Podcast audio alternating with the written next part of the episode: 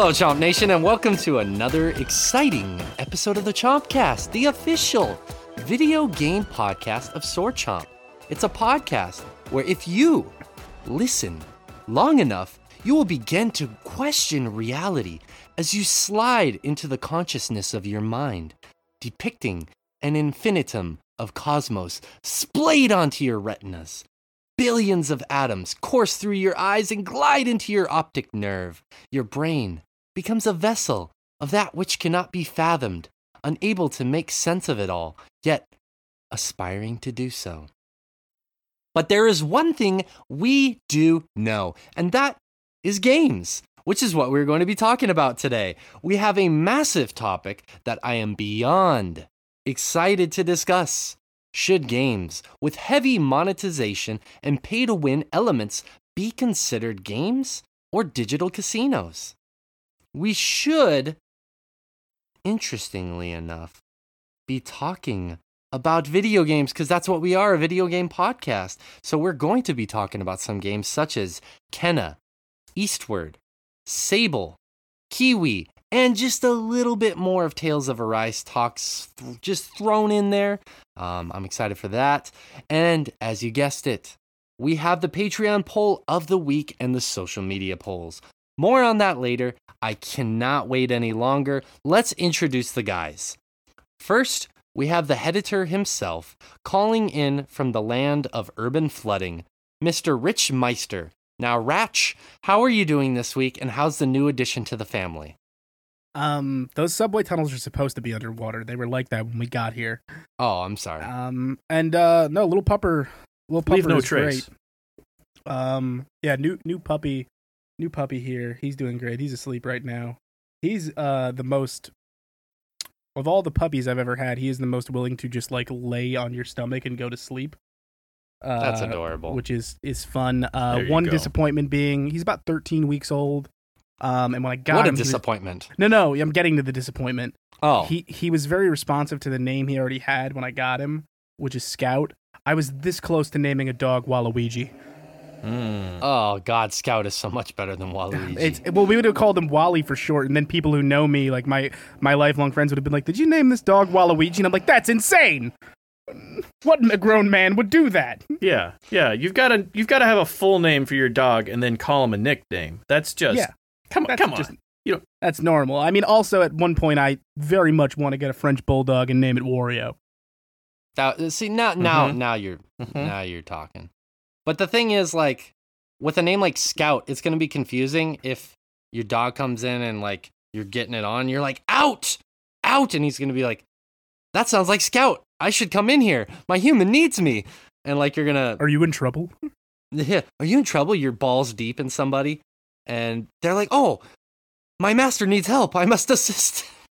And that's why you close doors. oh, that's why. Who in your life is having sex with open doors? I can't tell you that. As a That's show of strength. you're you're letting Only you're the letting the whole house know your authority by doing that. Yeah. Really. They've begged me to stop. I will not. This is where I fucking you will know it. But no, I'm glad. It I'm, will I'm- be loud. I'm glad you're here. I'm glad you have an addition to your family. Congratulations. Thanks. Your dog is adorable. If you guys are curious as to what Rich's dog looks like, don't tell him, Rich, what kind of dog it is. You can go to the Sword Chomp private Instagram and more on that later. Um, that's right. All we of our are- dog pics are we are behind a paywall. We're exploiting Rich's dog for content, and there's Mhm. nothing you or anyone else can do to stop us. Listen, I, I sent Shay and Josh a video of that dog going down a slide. I don't know what's going to happen to that. That could be paid content. it could be. It's could gonna be. be. It's gonna be. I mean, everyone else is doing it. Why not us? But no. Glad you're here, Rich. We also have the Whiz Kid calling in from the land of humidity, North Carolina. Mr. Josh Fowler is here. Now, Jersh, I know that pigs can fly, but did you manage to turn any of them into bacon this week?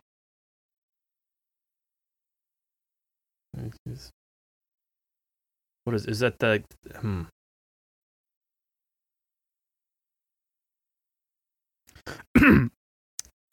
Yes. All right. bacon. Pigs. Yeah. Okay. Mm. I'm sure. Okay. Don't look at me. I'm as confused as you are. All right. No, we Good, have this- we have barbecue here. That's what we do to pigs here. It's- This that this played exactly how I expected it to. See, I knew you guys would leave me hanging, as you guys usually do. Okay. So I wanted we're- to make the most awkward intro that I possibly could it- for no, Josh because I knew you'd leave me hanging, congratulations. and then Rich, was- I knew you'd leave me hanging with Josh. So, Josh, listeners, we- I was I was We- trying to think of flying pigs, some chickens, like maybe maybe we're talking about like some sort of, um, you know, bacon ranch chicken sandwich sort of deal. Like, Oh, what- what Ranch is- me, bro, tendo. Mhm. So you were actually half half of you was leaving me hanging, and half of you was trying to be kind. And I was trying to. I was trying. my logic and my joke. I Which was one was trying to trying to get get- there, and it never happened. It was Which one? Which one was me?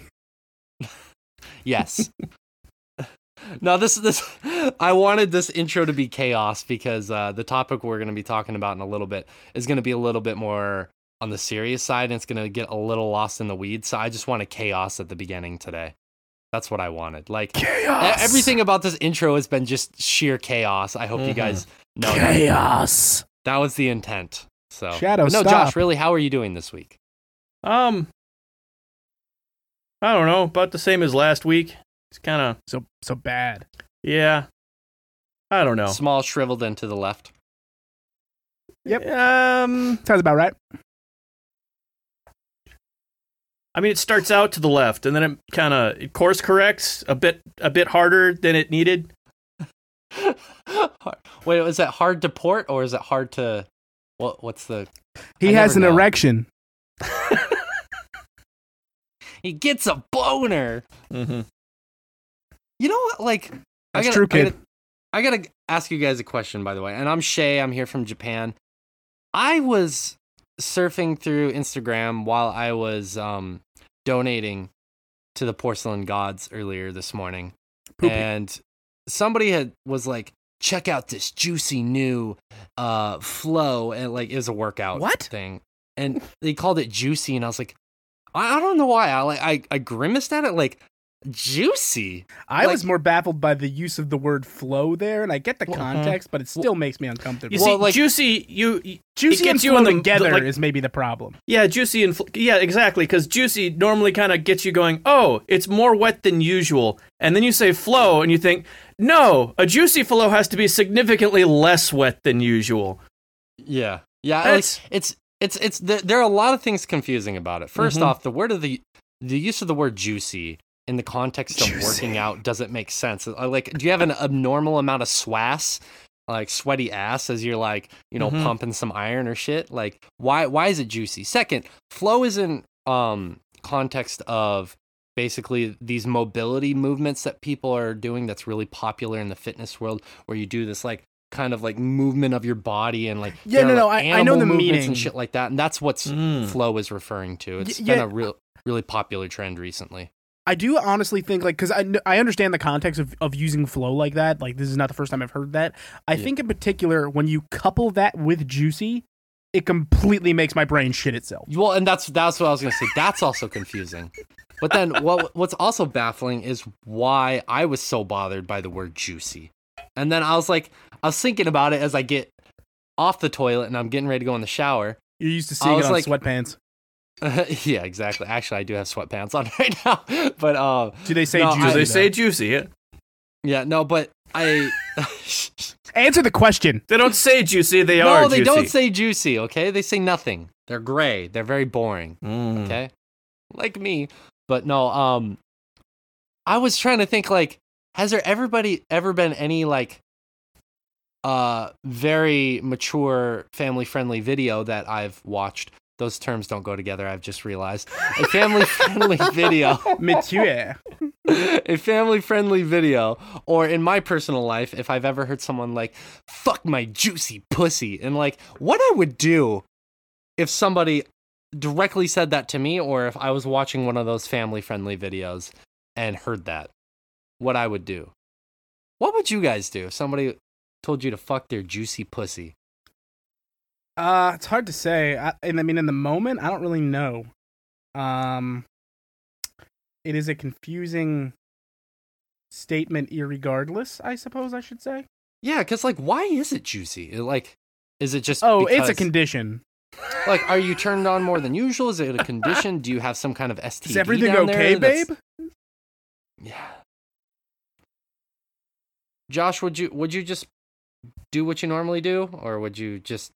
I, Avoid I mean, I mean, you lay down a towel, and then you, you get to work. Okay.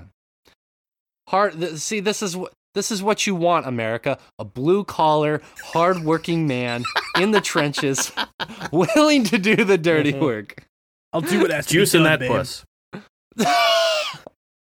That's the new slogan of this podcast. Swordchomp.com. Juice in that puss. We'll sell millions of shirts. People will be like, "Oh, juicing that puss. Oh, it's a video gaming podcast. That makes sense. Juicing That's that puss." confusing. Yeah. But speaking of video games, let's actually talk about some video games. Let's, let's, I, I was the one who started this conversation. I'm going to be the one to end it and get us uh, back on track here. It's only So, right. For you, it's only left. Hmm. Un- mm, Un- until yeah. it makes that sharp right. Yeah, Well, yeah, the doctor said there's nothing he can do about that. Yeah, exactly. No, but he said um, it's perfectly normal and he sees it all the time. maybe. I don't know. Yeah, I think he was lying. Probably. But no, video games. So let's get into the topic. In 2018, the World Health Organization, or WHO, or WHO, if you're incredibly lazy, classified gaming disorder officially as a disorder due to addictive behaviors. And if you actually look at the ICD 11 under subsection 6C51.Z, part That's the 3, insane clown dossier. Yes, exactly. Hey, I like that. it states continuation or escalation of gaming despite the occurrence of negative consequences. And that is what Oh, I have that. I think most of us do in some capacity. That's what gaming disorder is classified as. The degree to which that is is um obviously if you go read the documents and you talk to people, it's a little bit more explicitly stated. But um, anyways, back to the topic. Mac et al.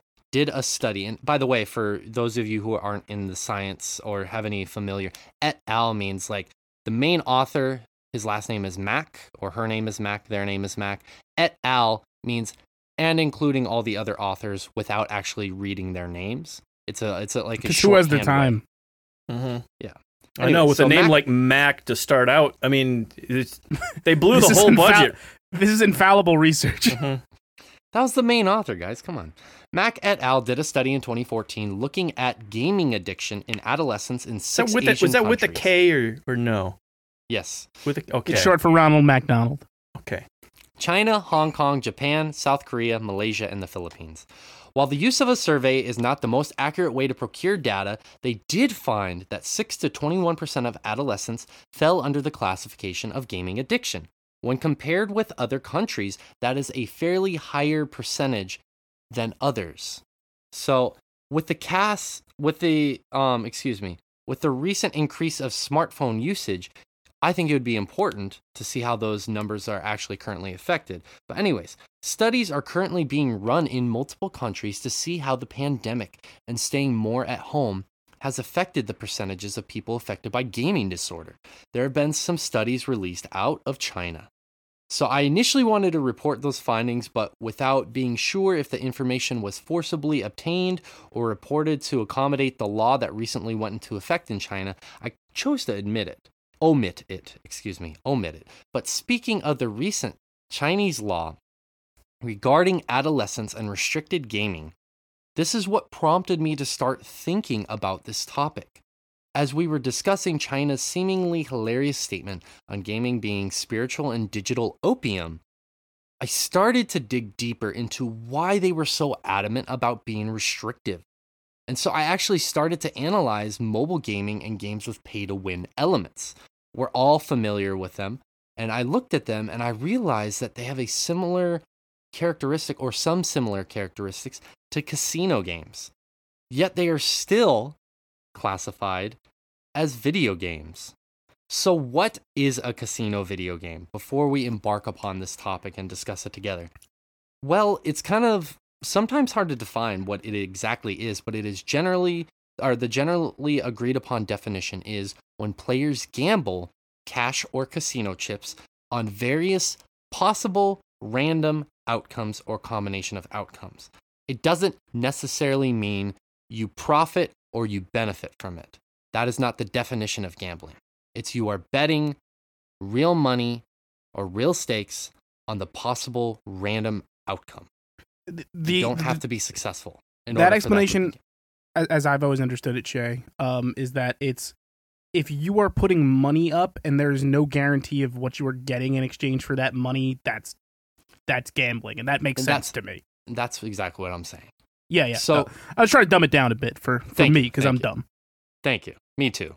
Considering that definition and all that we know so far about gaming disorder and addiction, should games with heavy monetization and pay to win elements be considered games or digital casinos?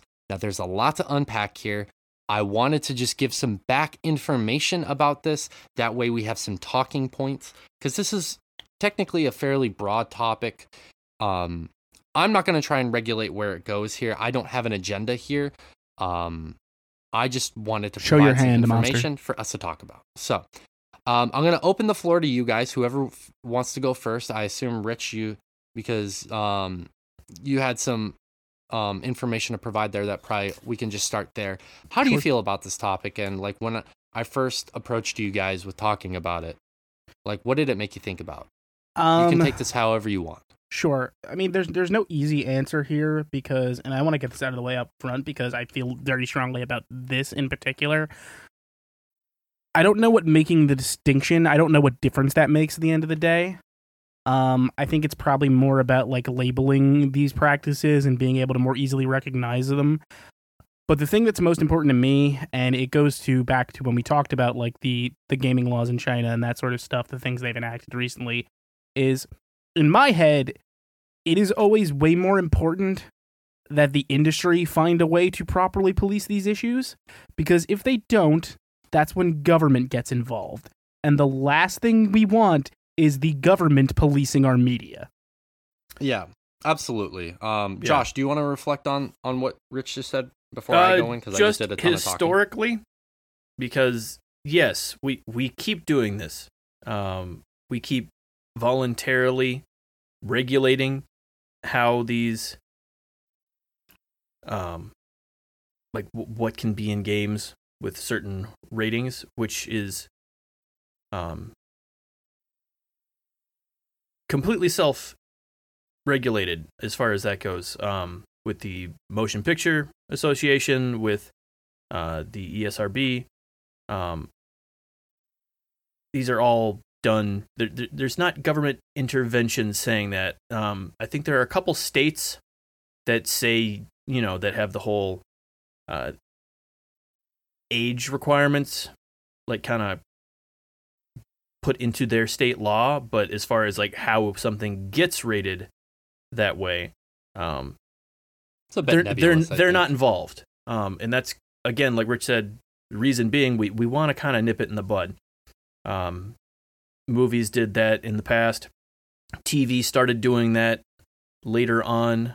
Um, although not after or not until after the government was like, okay, you can't do any of this stuff on on nationally or television. Once there's a lot of like, figure it out or we'll figure it out for you. Yes, which which is why cable TV is um so different compared to a lot of the other formats because because it was regulated that way in a fairly stiff language um which has not really kept with the times in a lot That's of ways. Law and Order got shut down. You can't say Dick Wolf on TV. Mm-hmm. Um. Yeah, yeah. There's there's there's something to be said for that. Um, and I think the biggest thing that's been kind of proposed by a lot of people in the industry lately has been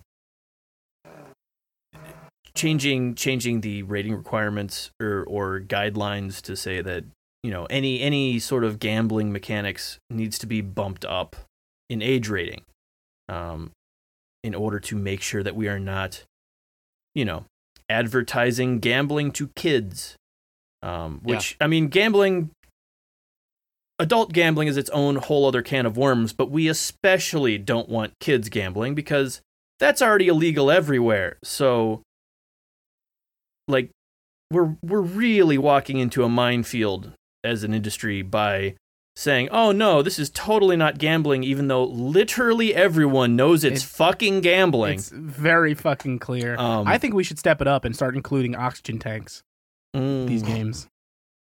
Yep, Yes. yep, yep. We need No. to we need to increase that uh, oxygen intake so people can stay awake a little bit Yeah. longer and keep pumping in quarters. Also, game consoles shouldn't have clocks in them. You know, Mhm. just do what you can. Yep. I I will say first off, I agree with you, Rich. I don't want the government involved in this.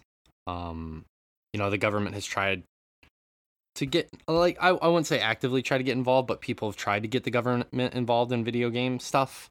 Um, we talked about court cases uh, in Uh, I mean, like we, we talked about that during the China thing. I think we're all the right age to remember Doom being discussed Yes. in the Supreme Court. Like yes, it's fucking in, insane. But that's just it. Like when we talked about it with China, it was more of a like this has happened in this country, so let's talk about what this means. Government intervention in stuff like this is never. It's never a good end result, as No. far as I'm concerned. I don't think there's a lot of debate to be had about that. Yeah. right. the strangest right. thing So- about that though is like Tencent is one of the worst offenders as far as the way they handle a lot of these systems. And they're completely fine letting them ship that out to the rest of the world, but no, you don't shit Oh, where you eat yeah, essentially. They're like they fin- they yeah. finally they're finally like no no no you can't use you're the dealer.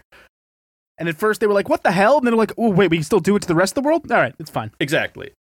Yeah, one of the one of the things that um Tencent is being required to by the government, which is kind of the Chinese government, that is interesting is there has to be facial recognition software of who's playing. That way they make sure children aren't sneaking in uh, under 18, I should say, adolescents aren't sneaking in extra gaming time and they have to log in with real phone numbers. Um That is some dystopian bullshit too.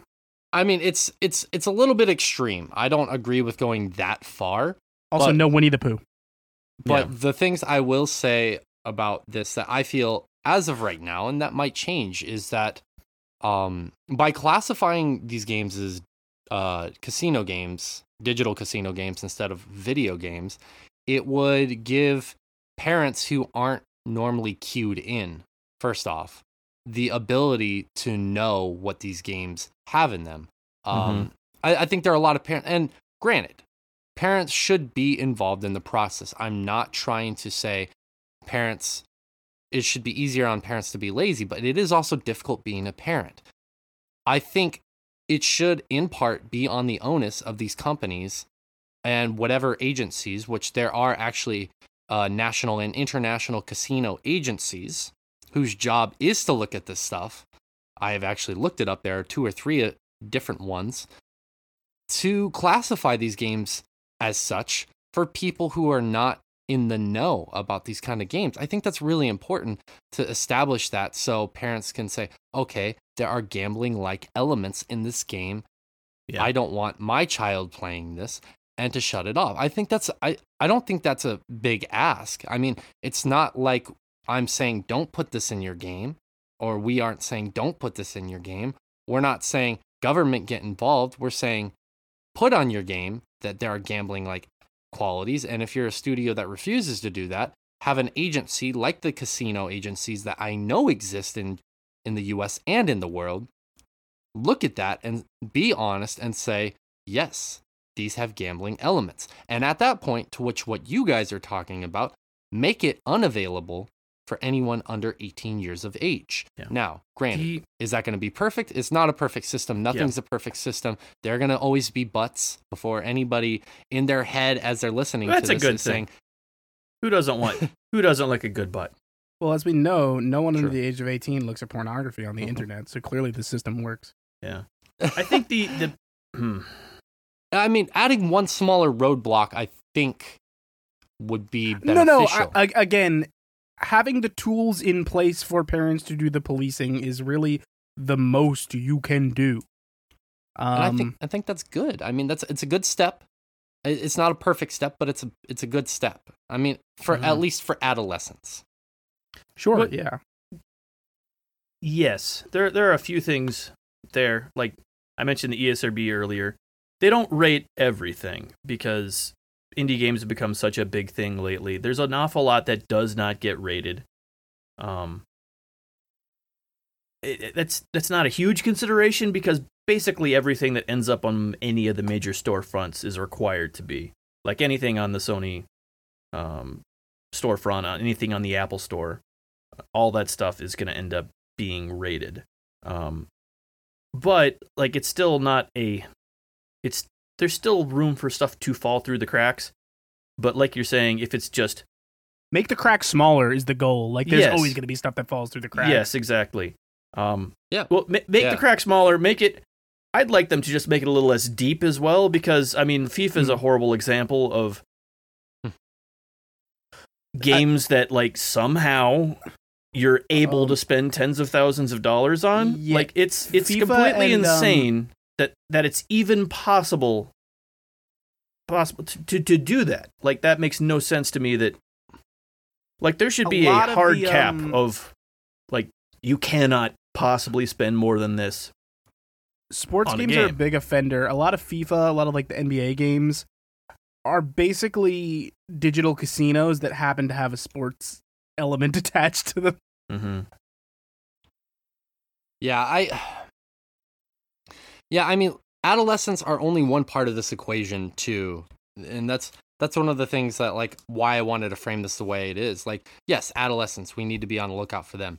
But as we as a society, at least in the US and some other parts of the world, are becoming more aware of mental health issues, mental disorders, things of the like, that these games also are predatory upon people with those issues whether it's addiction, whether it's trauma, whether it's um oth- other disorders that these games will prey upon those people. People with addictive tendencies, yeah, like there's a it, it's a it's a fine line before falling into stuff like that, and it, it sucks because it is the quote unquote whales that are going to spend hundreds of dollars that they're they are preying upon with this stuff. And and even some of that, like I've mentioned my personal distaste for just because of my own situation, I'm not having enough time of not liking battle passes. But that's a set amount per month. It's not a thing that oh, I'm gonna think go that's an spend- agreeable format. Yeah. Yes, like I personally, they don't fit my situation, but I think they're a much healthier form of like, okay, here's here's how you're gonna My, being interact with the with you- monetization. My favorite like battle pass format is right now. I've been playing a lot of, uh, and I talked about it on the show at some point. I'm playing a lot of Splitgate, Mhm. and their battle pass, which a lot of them do at this point, which I really like, is there's always a free tier to the battle pass, yes. and you can buy it at any time and unlock all the stuff you would have at that point. So with Splitgate, Yep. like on the last day of the month, I look at the battle pass, and if I played enough to get some cool shit, I buy it then. Yeah, exactly, and- exactly. And you can be like, okay, I know what I'm getting for the money I am putting down right now, instead of Exactly. oh, I'll do this and then feel guilted into playing way more than I yeah. ever wanted to of this game. Yeah, exactly. And that's and that's that's kind of one of one of the things that I'm considering is with something like a battle pass. You, exactly, you know what you're getting. There's no random chance of outcome. Mhm. However, um, to use a reference point, I was recently playing Pokemon Unite, and I've since obviously fallen off of that game since then. I, I think it's a fun game. And this is something that I've been talking about with a few friends as I was gearing up for this topic. There's this trend in a lot of mobile games and a lot of these games with what I would personally consider casino like elements, Yeah. where there is a lot of progress made at the front and it's just dopamine hit after dopamine hit you're gaining levels quickly you're getting in-game currency quickly. You're unlocking whether it's outfits characters weapons whatever the the item is that you're unlocking you're unlocking a lot of these things quickly. And it's it's it's great because you don't have to put a lot of time in and you're just getting all this stuff. It's it's an incredible rush it's an incredible feeling because if we look at our daily life it's rare that we have these kind of experiences where you put in a little bit of effort and you get a lot of reward it's very Mhm. rare if you think about it when you compare it to real life and then you start putting a little bit more time in because you're having fun and you're you're enjoying the dopamine hit and then the game starts slowing the progress of all of those things and you're like wait wait i'm not getting as much And then so you start to put a little bit of more time in, and then they start restricting it a little bit more. And then eventually you're putting a lot of time in to try and get that same level you were going getting at the beginning, which you're never gonna achieve that again because that's the that's the Mhm. model here. And so you come to a crossroads with that eventually over time where it's like I'm going to put a lot of mon- a lot of time into this game to try and unlock these things that are blocked by in-game currency or real game currency. So your choice is to put a lot of time in and honestly most of the time it's diminishing returns. Or you're going to spend money to unlock some of these items or the chance to unlock some of these items. So in Pokemon Unite, for example, I could grind a ton or spend money to unlock a new Pokemon to use Yeah. in the game. Or I could spend money to get the in-game currency to to um, use the little slot machine or the little uh, not slot machine, the bingo machine to get additional items in the game, to up upgrade certain items, to get unique outfits, things of that nature. Yeah, that game So was there- especially. Sorry, I want, I Go want to point out another thing there. It felt especially scummy because after you finally got a new character you wanted or whatever, if it was a different type of character, like oh I, I've been playing a melee character or whatever, certain items are gonna be better for Yes. a completely different type. So like, oh, I finally got they they released my favorite Pokemon finally. It's a different type. I'm gonna need new items, and then leveling up those items requires a ton of resources. Yeah, and to you can do that. you can circumnavigate that by spending in-game currency Mm-hmm. to roll that bingo machine to get the opportunity to upgrade those items. Mm-hmm. And yeah, like Which is extremely slow, or you could just very easily just pay the money to do that. Ooh, I, I can just do that. That sounds good. Mhm. That sounds and fun. like there, there are aspects of that example that are not casino like. You pay money to win. I don't think that's casino like. I think it's shitty. no, I it's think a it's shitty. scummy, it- it's shitty design, and it's it's shitty in general. But yeah, you're right. I don't think that's casino like. The other, where you are rolling the little bingo um, machine thing that they have in the game to get the chance to upgrade your items or the chance to get an outfit or the chance to get other like they have like Mhm. three in-game currencies in that fucking game but um is is whack I and that for have- sure is is a casino like quality to me and Pokemon Unite is not the only example of this. I, I, mean, actually you can you in your daily life who is listening, you could look at so many different mobile games you've played over the years. Fire Emblem Heroes is a, one that comes to my mind. Final Fantasy Brave Exvius, which two of our for, former hosts had a massive addiction to. Um, there are so many games out there that have these casino-like elements, and why are they being considered video games? Like, I- just There- there's one exa- example that I'm unsure as of yet how gross it is, but I wanted to bring it up just because it's weird. and It may show a weird way this trend is swinging. Um, the new Hot Wheels game is out, Hot Wheels Unleashed. yes. Um, and I've heard good things about it, but I, I've been I've been watching it and learning some things about it. This is the only game I've ever seen in my life. Before you do anything, before you get to the start menu, the first thing it does is give you some random blind boxes to open, and they just refer to them as blind boxes Oh, uh, to get hell. cars. But here's the weird thing, and this is why I'm concerned about maybe something changed in the back end, or maybe this is coming later. You unlock a currency in that game as you play that you can use to get more, more blind boxes and unlock cars. There is a link from the start menu for a season pass and a link for a store. As of right now, if you hit either one of them, they go nowhere. And what I'm wondering is, is that stuff just coming later, or at some point during this game's development, did they smell the trouble on the wind and take that stuff out? If I had to be very cynical here, I'd say they took it out. So if in development or whatever, the ESR- ESRB was finally like, oh no, we are going to put warnings about, you know, any gambling mechanics on the label, that it wouldn't be on the label because it's already been reviewed.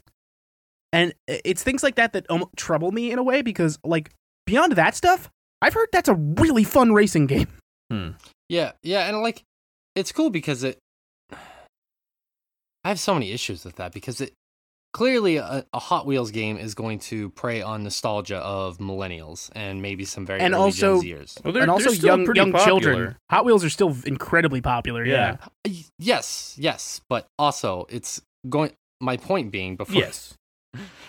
is that when looking at gaming addictions, it's going to prey on the nostalgia of some people. Um, to give you guys an example, and I'm not going to name any names here. I'm going to try and be as vague as I can because this is a personal friend of mine, um, a friend I've known for many years. Hideo Kojima. Um, they they had an experience that was kind of out of their control and it completely shifted the trajectory of their life. And they ended up moving back to where I went to college and lived with um, another friend of ours and me for some time. And because of some of the traumatic things that happened in their life, they started to develop like a deep level of anxiety and depression. And you know, you know what's kind of funny about this is that they got depression? incredibly obsessed with no, no, the person. They got incredibly obsessed with Hot Wheels and were buying like a shit ton of Hot Wheels, which is kind of on the nose for this. But even more so than that, this is when the first uh, Plants vs Zombies shooter game had come out. That really, like, I thought that game was super awesome and fun. Mhm. But I had never seen up until that time loot boxes at that point in a video game because I wasn't playing a lot of online video games. I wasn't playing like MOBAs or MMOs, things like that. So this was my first experience with loot boxes. And he, you know, he had some money to spare at that given point in time when he had first moved in and he was dealing with his own um issues and stuff and he just started dropping hundreds of dollars on these loot boxes for the chance to unlock these characters, these Mm. variants, these abilities. And I would like I remember during this time I would walk out of my room and I'd be like, "Hey, dude, have you been up all night playing games?" And he's like, "Yeah, I, I couldn't sleep." And he's like, "Oh, by the way, I un- unlocked this character. I spent like a hundred dollars on loot boxes to get him." And I was like, yeah. "What?" Like That is that and, is like, one of the money. Just, sorry, Josh. Just Yeah, go ahead. second. Go ahead.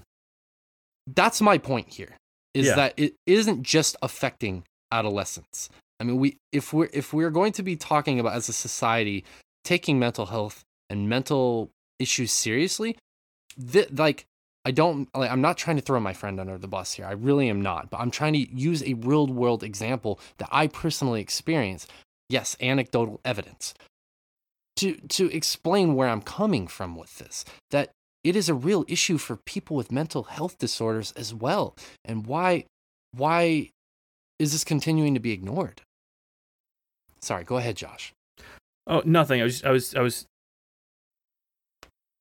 the kind of trajectory of Plants vs Zombies from like just a really chill, relaxed, there's nothing to spend extra money on game to two having almost instantly here you can yeah. you can buy extra stuff to three having Oh. or not three but the the shooter having loot boxes all over the place has been just one of the most disgusting things I've seen happen to an IP. yeah Plants vs Zombies 2 might be like it's so top of my list of like most disappointing sequels ever made. yes Yeah. and i actually was addicted to that game for a little while until i ex- like that was my first exposure that actual Mm. game was to having your progress slowed down to a crawling halt unless you wanted to spend money and i was like Yep. this is fucking nasty It's gross. And then I, Yeah. and then I started going through that with other mobile games. I enjoyed Fire Emblem Heroes. Went through it with that. Elder Scrolls bunch of that as Legends. well. And then I Yep. I fell off that. And then I was like, I need to just quit playing mobile games. Like after uh Elder Scrolls Legends, which I was very, as Josh can attest to, I was very addicted to that game. Um, I did. I still didn't spend money in any of these games. I was willing to spend my time, and I, I think, I think now about all the time I wasted on those games, and it is what it is. Um, you know, I learned, I learned a very hard lesson of that. Um, these games are there to just prey upon you, and it's difficult. And like, there's, there's one study I was reading. Um, and I actually want to cite it really quickly. It says King et al. states that there is a confusing issue dubbed hybrid gaming that shows behaviors of both gaming and gambling. It is compounded by the fact that some gambling activities are already internally referred to and publicly promoted as quote unquote gaming by the gaming industry. And that's part of what makes this issue more difficult too. You have games like Pokemon Unite that are hybrid gaming experiences that have some actual video game elements and have some ga- gambling elements. And then you have the gambling industry as a whole classifying some of these games as quote unquote video games, which are predominantly gambling experiences. So, what, like, I'm, I'm not saying here we need to promote a solution here. I, am not saying the three of us are Good, going I to don't have one. solution. I don't either. I don't either. And, and that's something that I think we as um, a community, whether you consider it the gaming community or people who enjoy games, whatever you want to classify that as, The People's Republic of China. People's Republic of Gaming. Um, that's PRG. China. Thanks. Uh, but like, it's been a while since we- I got to do that. we we that's true that's true we need to start looking at that as people within this community and in my opinion we need to start holding companies more accountable for that and and stop wasting our time in these games i like Yeah. and i i, feel that not because i i i'm trying to cancel people i i have been accused of that in the past and it, it's frustrating i'm what i'm trying to do is I'm trying to hold these companies to a higher standard and I'm also trying to look out for people who I care about and people who enjoy the same hobbies as I do because I do care about those people. Shay, what what I think personally, and again, this is not a solution because this is very simple, and I don't know the logistics of implementing something like this or what the system would be. I think the path of least resistance would be a world where organizations like Ezerb um create a sort of like like you have the ESRB rating on the front of the box, some sort of like unification of like digital gambling elements on the front of a game box and strict guidelines for what is in a game that gets it that stamp. Yeah, absolutely. There should be some kind of classification for it and there should be some kind of universal warning, Mm-hmm. excuse me, universal warning before a title screen letting people know Mm. this game has gambling elements. It contains digital like I think that's the easy classification you go. This game contains digital gambling elements. And look, look, it's not it's not the it's not a Please enter solution. your pin number now. and it's it's not a foolproof situation. I know there are people out there going to be like, "Yeah, who's that really going to stop?" Like like Rich said, he had a perfect analogy earlier. It's not about closing the crack. It's about not shortening, but what making it right- smaller. Making it smaller. That's the easiest way to say that. Thank you. It's Making about it shaping and smaller. toning the crack. God, that crack's gonna be so fucking hot when we're done. waxing it, bleaching the crack. This is all about my butthole. this is the whole then the point of the whole topic actually is to talk about buttholes but no in, in all seriousness i think that there needs to be a little bit more resistance to this yes there are people with mental disorders that are still going to get addicted to these games unfortunately Mm-hmm. there's there's no perfect solution here and yes there are going to be some adolescents that manage to get through. Unless we want to look at somewhere like a communist country like china and be like yes that's what we should be doing which i don't believe we should Not be not doing. an ideal situation. no i don't think so. That i i understand that there are going to be some people who unfortunately fall prey to that or fall victim to that but there needs to be more resistance i believe and there needs to be a better classification of these games.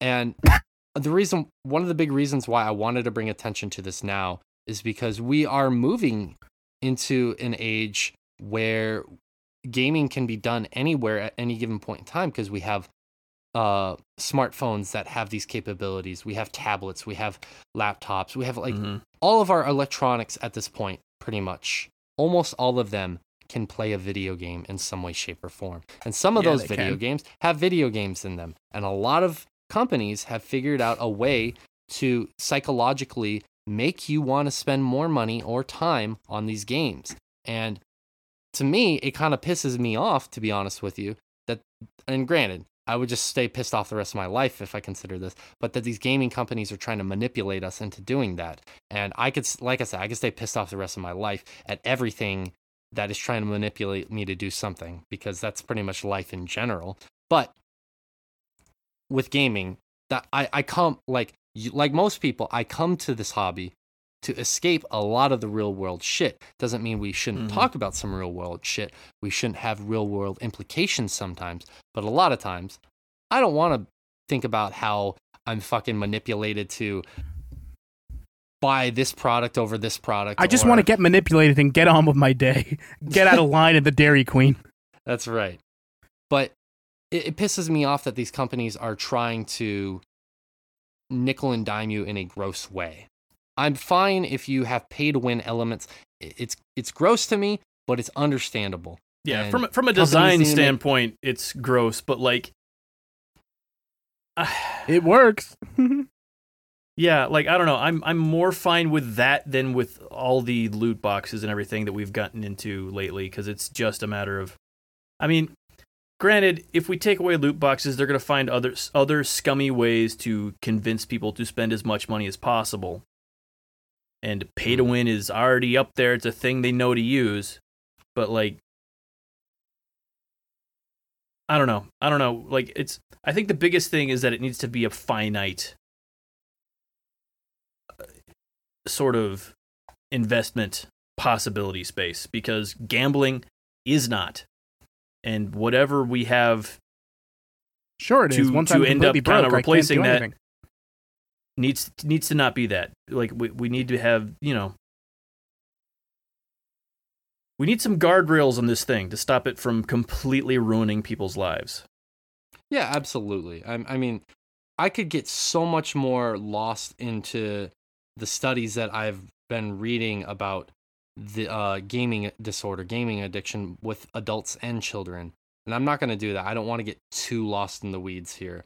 But what I do want to do, actually, is I want to read some listener comments so we have a little bit more reflection here. So that way we're not just spinning our wheels here. Because I think in some way, shape, or form, we feel very similarly to this probably slightly nuanced. You know what? Um, Before you move on to the some- comments, you, you know it is just an insane thought to me that's been rattling around in my head. I can't believe it's taken them like ten years. A lot of these designers to finally be like, what? What's the secret sauce? What if? What if we made the game part good? Right? Right? Like, They're like that won't work. like think about before I read the comments. Think about Elder Scrolls Oblivion. Now, granted, I know there's an incoming joke. I said games that are good. I know, I know that's coming. Don't worry, I, I, I got that covered. But um, Thank you. yeah, no worries. yeah, I was getting tired. Yeah, but anyways, think about that game and th- how that was one of Can the we just say games- Morrowind just to save our time? Think about shut the fuck up and let me get a sentence out. God damn it. no, go ahead. Sorry. You're good. You're good.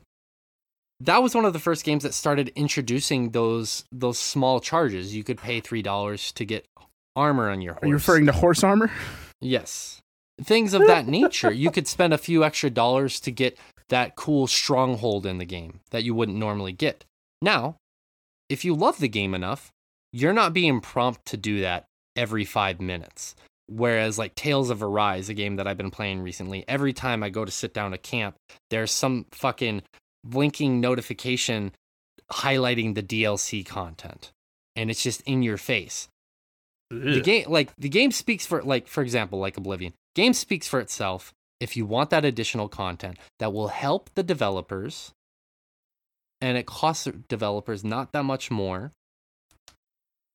then buy it and there you go you're you're supporting the company even more showing appreciation and they in turn get the money to turn around and make more content more products more games so on and so forth that's that was what it initially looked like the model was going to be. Let's make our game good, and then when we release additional content, that means people will, if they want to, support us more. Spend more, yeah. And and there have been people, and to this day, and this is a topic unto itself, that bitch about content that should be in the game in the first place. Like I've heard people bitch about that, and like it's agree to disagree, just for the sake of staying on topic here. That's a But- totally yeah different discussion. But I get that making games is expensive. Yeah, but th- the point here being like what I'm trying to say is if I'm looking at it and it's like DLC, a la in the style of expansions like blood and wine Horse for The. Witcher or ho- horse armor for Oblivion versus this pay to win element and this um, gambling like experience, I'm gonna take the first one any day of the week. And I'm sure there are people like, what about the third option where I don't spend any extra additional money because fucking developers. blah, blah, blah, blah." Yeah, well, no, yeah, that's a different discu- discussion entirely. But if I had a choice, I also between one agree the that we should get rid of capitalism. yeah. But until And that- then, Until then, yeah, exactly. I- But- It, it's funny actually you brought up the Oblivion thing in particular, Shay, because I'll spoil this because I don't know if it'll ever come to fruition, and if it will, it'll be like a year from now.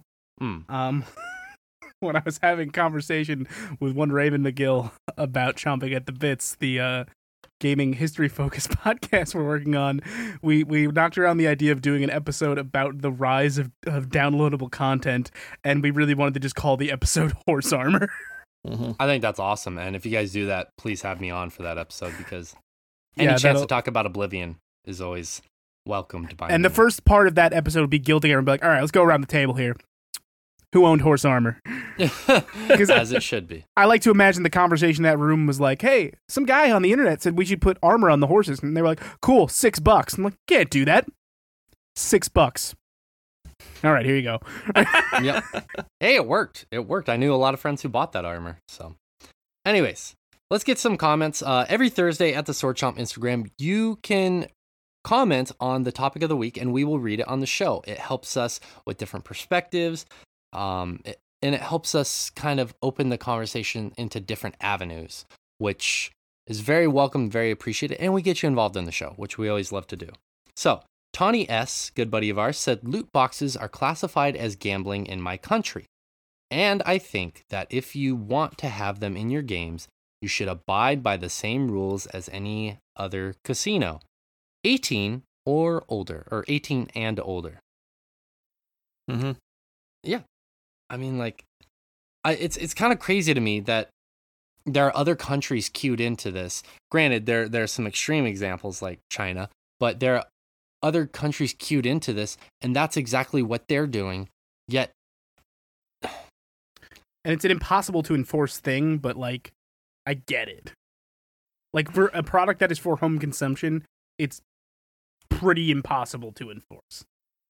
yeah, yeah, it's like the mature rating. Uh, like, and I'm sure some people have thought of this. Like, I mean, the difference is like that's not a law. Like that's Ezerb's rating, and it is a suggestion. It's up to parental discretion, but it's not a, illegal for you know. well, th- th- thank you for te- talk or telling or taking my point that I was just gonna make. oh, I'm sorry. You're good. You're good. It's all good. It's exactly what I was gonna say, though. You're absolutely right. Yeah. But um, the the only sorry, this is also tangential, but something that I think they could could do could be required is another uh, uh, like th- there are options to be like oh you don't need to put in your credit card info to buy stuff on a lot of the different storefronts it would be easy to make it that you are always required to put in a card number if it was for any sort of gambling in a game. Like just, we, we won't let our automatic here here your credit cards now automatically entered. Systems be in there. Just as an extra step to stop kids from being able to just instantly have any of that access. Yeah, and Yeah. and also to stop everyone else from being able to you know just mindlessly do that because you know at least you have to go find your credit card yeah, yeah. It's like, I mean, other than internet privacy and security being a major issue that I'm constantly concerned about, that is a big reason next. why I don't keep my cards on any website, whether it's Amazon, mm-hmm. um, any anywhere. I don't give anybody access to my credit card. I have to manually input everything because then it make it exactly what you're saying. It makes me have that additional step of okay, I want this. Do I need this? You will second guess a purchase when you have to jump through hoops like that. Yeah. I get it. Yeah, walking we- upstairs to find your credit card is just long enough to talk yourself out of a lot of impulse buys. It- It's, Yes. it's actually funny. Like I was recently, I, I might have had this conversation with you guys. I was trying to clear out the amount of like things I, I pay for in terms of like streaming service and stuff like that. Mhm. And the way I thought to do it was the easiest way. Most of that stuff goes through my PayPal. So I just deleted my PayPal account. and made a new one. This way, I was like, all right, then as these things come up and I see something is canceled and I go, oh, I was going to actually use that, I will just, this way, I will just resubscribe to the things I'm actually using because I'll notice they got canceled. Yeah, Mhm. yeah, and that's that's a great way of doing it. Just like a like a fresh restart. It's it's a cleanse, yeah. yeah, just hitting the reset button so you can figure out where you're getting billed and how you're getting billed. But yeah, ba- back to the topic at hand. Yeah, uh, Tawny, I think that's I think that's interesting, and I don't know how that would be implemented. Uh, Yeah, in the, U.S. I definitely don't think the government should be getting involved in that, and I'm not. I don't know if the government is involved. Well, I think the bigger kind of kind of like your it's the US thing is a complete disaster on that because if for some reason the federal government stepped in and was like, "Oh no, this is gambling." All of a sudden a lot of states would just completely outlaw these games because of the laws they've got going on in the state. It's the Um, potential to collapse an industry. Yeah, completely. And and this is even after the federal government acts or not the federal government, but the Supreme Court accidentally made online gambling legal again a few years ago, which is Sure, use FanDuel. We don't care. yeah, exactly. Um Yeah, I I will As long say, as you do it in the house. Uh, w- Mhm. One thing I will say is I think I like I'm I'm not trying to like scare people or anything like that. I think we need to be a little bit con- concerned as people who enjoy games because it being internationally known as a gaming disorder, seeing um because I'm going to end the show with one other study or not the end the show, end the topic with one other study that I was reading about this is becoming a more and more common issue. And if mhm. it becomes too common of an issue and government um, agencies really start to take Well- notice, that's when we run the possibility of government intervention where we don't want it. Yeah. Not saying that it's going to happen. I'm not saying we should be fearful of it and change it right this second. Yeah. I don't I'm think it will ever happen outcome. is the biggest issue. I think they will make some show about stopping kids from doing it and that'll literally be all of it because again, capitalism. They're they're not going to fucking do anything to stop this. I like Fair point. I like again, they make big shows of this hoping for bribes. Like that's it. Like they're they're looking to convince Blizzard a couple other Activision, fair industry, point. industries to just hire some lobbyists, spread some of that money their way. That's all this is. But not everybody can afford to bribe senators. Yeah, Yeah. Yeah, and That's that's, the yeah, dream. it's another topic entirely as well. But yeah, you know, you gotta get you have a fair point. Fair point. I didn't even think about that. So, all right, let's get to the next comment. JT Ruiz, another good buddy of ours, said there's a line and a definition between games of chance versus games of skill. It's the idea of performing a required skillful task versus, say, pulling a lever on a slot machine. And yeah, that very much coincides with what we were saying earlier about like Pokemon Unite and those games of Mhm. that ilk. Yep. Yeah, it's But the lever's heavy. lever's so heavy, Dad. Uh, Eth Abney said, ironically, I drove through Illinois recently, and there are tons of buildings with signs that say video gaming inside, referring to gambling. And I thought that was kind of funny because I was like, I would be kind of insulted seeing that because, like, There's what? gamers in here. It's gross. Well, Yeah. well, not No. only that, Don't open yeah, but, like, gamers no, inside. like, imagine you're driving Scrawled in blood. like you're driving along and you see that, my first thought would be, what poor sap would be like, I just can't get enough of video games at home. I got to go somewhere else to experience them.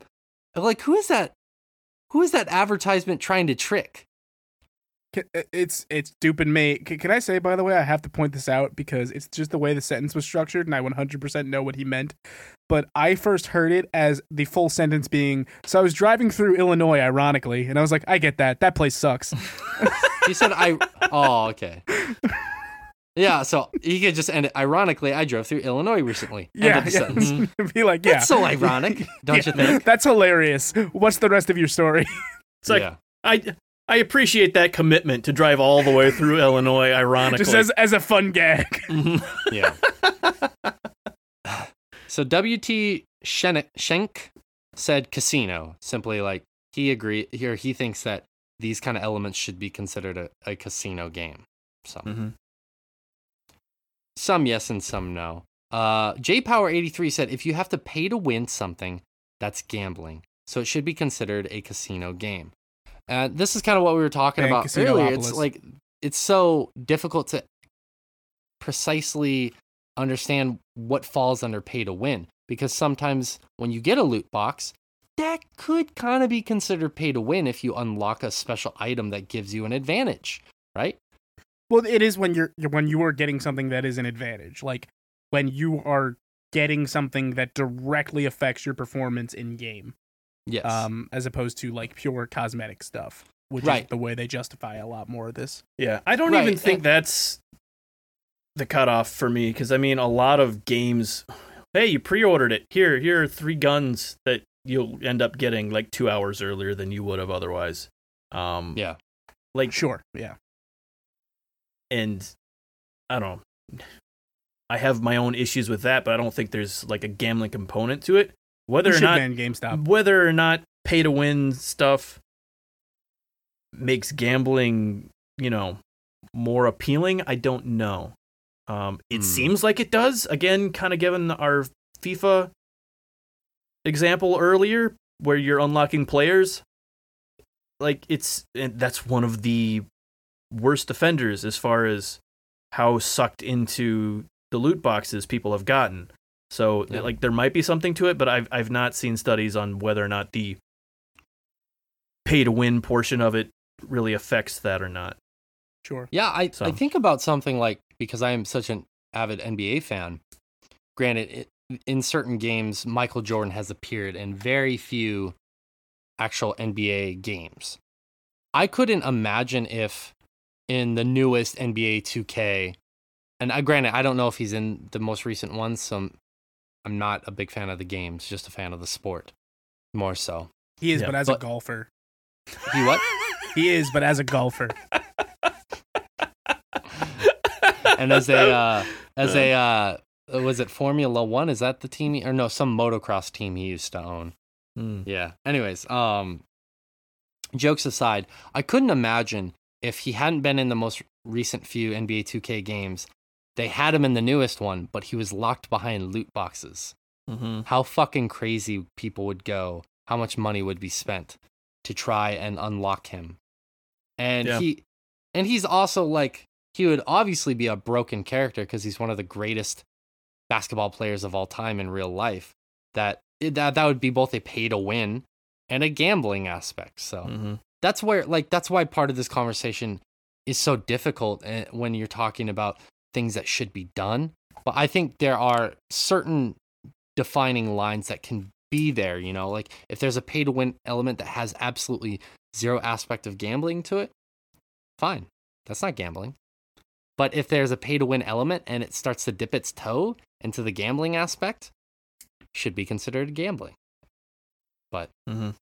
yeah. So like it's not that Jay Powers is necessarily right or wrong. It's just that the conversation is more nuanced at that point. Well, point. yeah, no, and again, like I, I've, I've not seen studies on whether it makes that more appealing. I, my hunch is that it does, and he's probably on the right track with like loot boxes that that do that are just probably even harder for people to avoid if if that's, um, you know, it's just it's just it's way more appealing, Yeah. way Yeah. more addictive. So Right, exactly. Yeah. Uh, Nick Davenport said, That makes a lot of sense, actually. Either classify it as a form of gambling or make a new classification for it, but regulating the huge amount of pay to win mobile games disguised as a game of skill flooding the app stores does feel like a good idea. I'm not sure if regulating them per se is the greatest idea, Well- but having some kind of classification is kind of what we're talking about here. well, but I mean that that is regulating them. It just Oh, okay, depends. sure. It just depends who's I think you just took it that. the wrong way, as in like Yeah. you were taking it in the mindset of like barring stuff from being on the store. Yeah, yeah, that's that's Yeah. how I took it. Yeah, you're right. It, it should it has every right to be there, but it should be properly labeled, like we were saying earlier. Is, is I, I think the Mhm. the best solution. Yeah. Yeah, yeah, yeah, yeah. I, I, I just want it to be clear. I'm not saying yeah, yeah. like these, No, no. these things can exist. Just, Only Epic's not allowed to put things on the Apple Store. that's right. Hopefully they learn their fucking lesson. Yeah, how dare you speak up? Yeah. Uh, Gay Gory 98, another friend of ours, said just because something is a gamble it doesn't mean it's literally gambling. Should you be 18 to buy a mystery box they always sell at cons? That's a gamble, right? And that's that's like I was curious to hear your thoughts more than reflect on this. What do you guys think about that?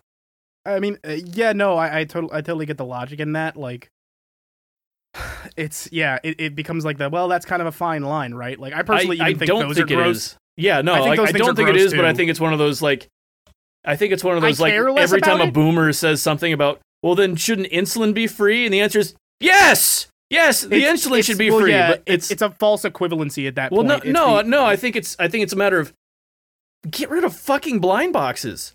Well, Like, I how- mean, how do we more so allow the that insulin shit? thing specifically is like, well, that's that's a false equivalency because yes, it should, and so should the thing we were talking about. Yeah, because like uh, I think blind boxes are gross either way. Like, yeah, there's there's something just dumb about like I I fucking I uh worked at plenty of retail places when if you recall when Lego started doing like blind box minifigs. Mhm. I know a lot of people who still work in those retail spaces and they spend a lot of their time in their stores of choice feeling the bags of Lego blind box minifigs because they're then trying to find the popular ones to sell them online. uh-huh. And that's that's And it creates re- terrible resale industries like that. Mm-hmm. That's why I think that's why physical blind boxes are so popular. My my friend here, they have a very interesting blind box and Yeah. I like they were really excited and I didn't want to knock it and I would never knock them for it. They get fresh produce, local produce from around Japan, and it's a blind box for produce, guys.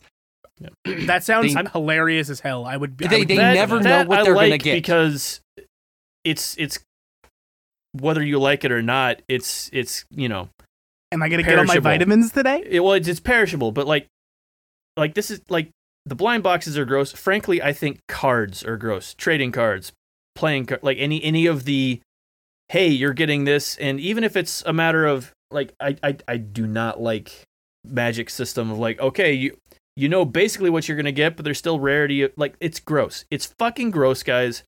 We've put up with it for far too fucking long, and I'm I'm I'm I'm getting tired of it in our industry. Like I'm, it's just it's just just fucking stop.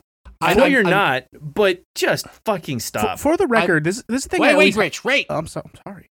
I was going in. Let me have let me have one moment of interruption. I haven't gotten to interrupt you guys. Let me interrupt once. No, well, I was gonna say I'm laughing, Josh, only because I hear some like Gen Zer being like, "Oh, you fucking boomer, Josh, you bitching about these." That's why I was laughing. Anyway, Mhm. sorry, Rich. Go ahead. Yeah, no. What I was gonna say was, I'm always curious how these physical blind boxes work. Because if you guys recall, I had pre-ordered an entire box, like shipped for sale, of the Final Fantasy VII poly- Yup. polygonal figure blind boxes. yeah, In those boxes for retail is the exact number of possible figures there are, and I got every single figure in that box. So I always wondered, like, are the retail boxes like? I know this isn't the case for all of them for sure, but are the retail boxes they're sending out just one of everything in this lot? Because that's weirdly how it worked out for me. Yeah, Hmm. yeah. It's. I, I guess. I mean, And if they do a series two of that, I will buy them, despite what I'm saying here. Here's here's the thing with a blind box. If they if they if they have the intent to try and get you to buy more than one box, I think that's gambling, even if it's physical. If Mhm. it's like it's just like a fun one-off thing, I don't know if I'd consider that gambling. You know, it's like a for me Is it like, capsule toy machine gambling? well, here, for example, a few months ago, they had the Nintendo pop up store in my city in Japan. And a friend and I uh, went, and they had these little, you can get one of nine possible uh, Nintendo figures. And it's a little keychain. And you got Chris Pratt. I actually got Charlie Day. Thank Oh, you very I got much. Seth Rogen. I'm sorry. Yeah, me too. Um, no, actually, I like Seth Rogen. I, I would have been disappointed, I like but there's Seth actually Rogen, a I hole just- right through it. You can use it as a bong. it's pretty cool. I like Seth Rogen. I just don't know if I like him as Donkey Kong. It's- Agreed. Agreed. But anyway, so I get the keychain. Would I consider that gambling? In some ways, I think maybe yes, because the intent there is like, oh, I got this one, but I want to collect all nine. and there's a there's there's a chance there that you're like you're gonna have to spend a lot of money to get all nine, right? Yeah. Is that not Well, I- gambling in some way, shape, or form? I, kn- I know a lot Yeah, of them. it is. There are also options to buy a full set. It's like you can buy blind boxes if there's one you want, or a full set. That I still think that that's kind of gross, but like yeah. They They're give you the providing option. you the opportunity. there's there's there's a gambler. hard cap on. You can't be this unlucky. Um, right. that's that was really what I was pondering with those Final Fantasy VII ones was like when I selected the option of like I'm going to buy one full box of ten. Was that me just like them acknowledging, okay, you're buying all of them. You're not buying a chance at getting the one you want. You're buying all of them, or was that some insane coincidence? Right, right. Um, I actually just noticed that uh, Gagori ha- actually had a second part of their comment that they Okay. accidentally hit enter on, so I want to read that really quickly before I forget. While I think loot boxes and things of that nature are gross, I think it's the responsibility of the parent to know what their kids are playing. Keep government out of gaming, please. That second part I agree with wholeheartedly. That's kind of what we went with, yeah. Yeah. Yeah. I just think that also giving the parents at least one small tool to help with that isn't a bad thing as long as it's not through the government. You know what I mean? mhm. If, like we said earlier, if The industry needs agency- to police itself, yeah. Yes, exactly. So, yeah. We have uh, one more comment to read from Mr. Corin Space. He said, I personally talked to, a bit to Professor Layton, that's me, on, on this recently after the Halo closed beta over the past weekend. I hate games that have these loot box systems. It's a starter version of casinos. Also, interesting take there. I also generally hate DLC content, though, so I may be considered biased. DLC should just be bundled together as a totally standalone separate game or bake it into the base with the release launch of the title it was founded off of. So, Corn Space is just not a fan of DLC in general, and loot boxes he considers to be a lesser version of an actual casino. And that's also an interesting take as well. That's something we didn't discuss either. Yeah, Maybe there are casinos are levels to this. What's that? No, I was taking it as like a, a compliment. I was just like, yeah, I don't agree with that. I do not think casinos are better. There's there's no they're Oh, they're less lesser fun. ver- yeah. Yeah. Um, I mean, I, I agree ish because again, there's no reward for getting it. Your reward is something in game, and that's how so many of these. That's how they've gotten around it for so long. Like, oh no, there's We're there's not no giving you a there's no physical thing. monetary value. It's obviously not gambling, even though everything else about it, including the kind of like we said with the studies you were citing earlier, including the responses to it, are identical to gambling. Um, Well, I I mean, the the one thing I want to push back on that, Josh, is I think there is physical, actual monetary gain to be had. How many like in some cases, I don't know if you guys have heard about this recently, but like there are people with- selling their yeah. their full accounts Mm-hmm. after they level up highly enough in Fortnite and get specific items or whatever Yeah. online game. Oh, like they people can get that's been rare around for one of a kind years items, and then they can sell their accounts off, and then they're making money off of that. How is The that? CS:GO. not- Yes, but again, they've the gotten game. around that by making that against terms of service, not like they're doing anything about it. Right. In a, in a lot of those skin- cases, but The skin trading market in CS:GO, for example, is like that was an unbelievable recess of people, you know, reselling weapon skins and stuff like that. And mar- Yeah. I I know people personally who made a ton of money doing that. yeah, yeah, Right. and um, oh, I had something to say about the other point, but I've distracted myself. Um, No, that was my fault. I interrupted. no, you. no, no, it's fine. Um, it'll come to me at some point. Um, but or not. Who Uh, knows? Did it have Who to knows? do with DLC? Oh yeah, the DLC part. Um, I used to fall into that camp just because there were a few years there where DLC would instantly come out with the game, and fuck that noise. You made it. You had a release. It should be in the fucking game. However, there's an awful lot of stuff that comes out way after the fact, and I'm fine putting extra money into it if it's like this was an afterthought. We thought to do this. I mean, um, trying And to the- think- yeah, the trying game sold of any- well enough that we continue. yeah, yeah, stuff it. that used to be like expansions. That is, why would we make an Um, expansion? Let's just make it a you know a downloadable thing. Yeah, like I, I Um, think back to Bioshock Infinite. Actually, like I think Burial at Sea is better than the base game. Yeah, yeah, that's a really good example. Um, Mooncrash, for Prey. It's a completely different game mode. It has barely anything to do with it. They could have made it standalone, but you'd still need the entire client. So, like, I don't know. I And can see I can see an where they- argument they for making it its own executable, but also, Also, some people, some developers have done that. Assassin's Creed Freedom Cry Mhm. um, was technically a DLC uh, Yeah. for I want to say Assassin's Creed Rogue. Um, it was it was for Rogue or for Black. I think it, no, sorry, Black Flag. Um, but you Yeah. could buy it as a standalone executable. yeah, I think maybe there should be more options to do that. Like this is DLC, or you can just buy it and it runs It's also- this way. But Hard to say how easy that is, depending on how the game was built. Yeah. Yeah, exa- exactly. I think it's probably that may end up being even more work for them, but so I'm I'm not completely against DLC, but there's especially early on there was an awful lot of stuff that was obviously just cut content that Yes, they yeah. were trying to get you to pay extra for. Yeah.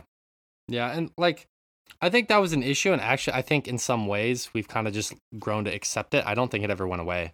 Well, no, it with you. I didn't. mean, It's like- just No, it, it definitely still happens. they call them it- special editions now instead of day 1 DLC. Oh, Well, that's so it's- well, it's the same part of it. thing. Are- like it's just are real it's a, it's it's been a complete rebranding thing of it, but it's identical.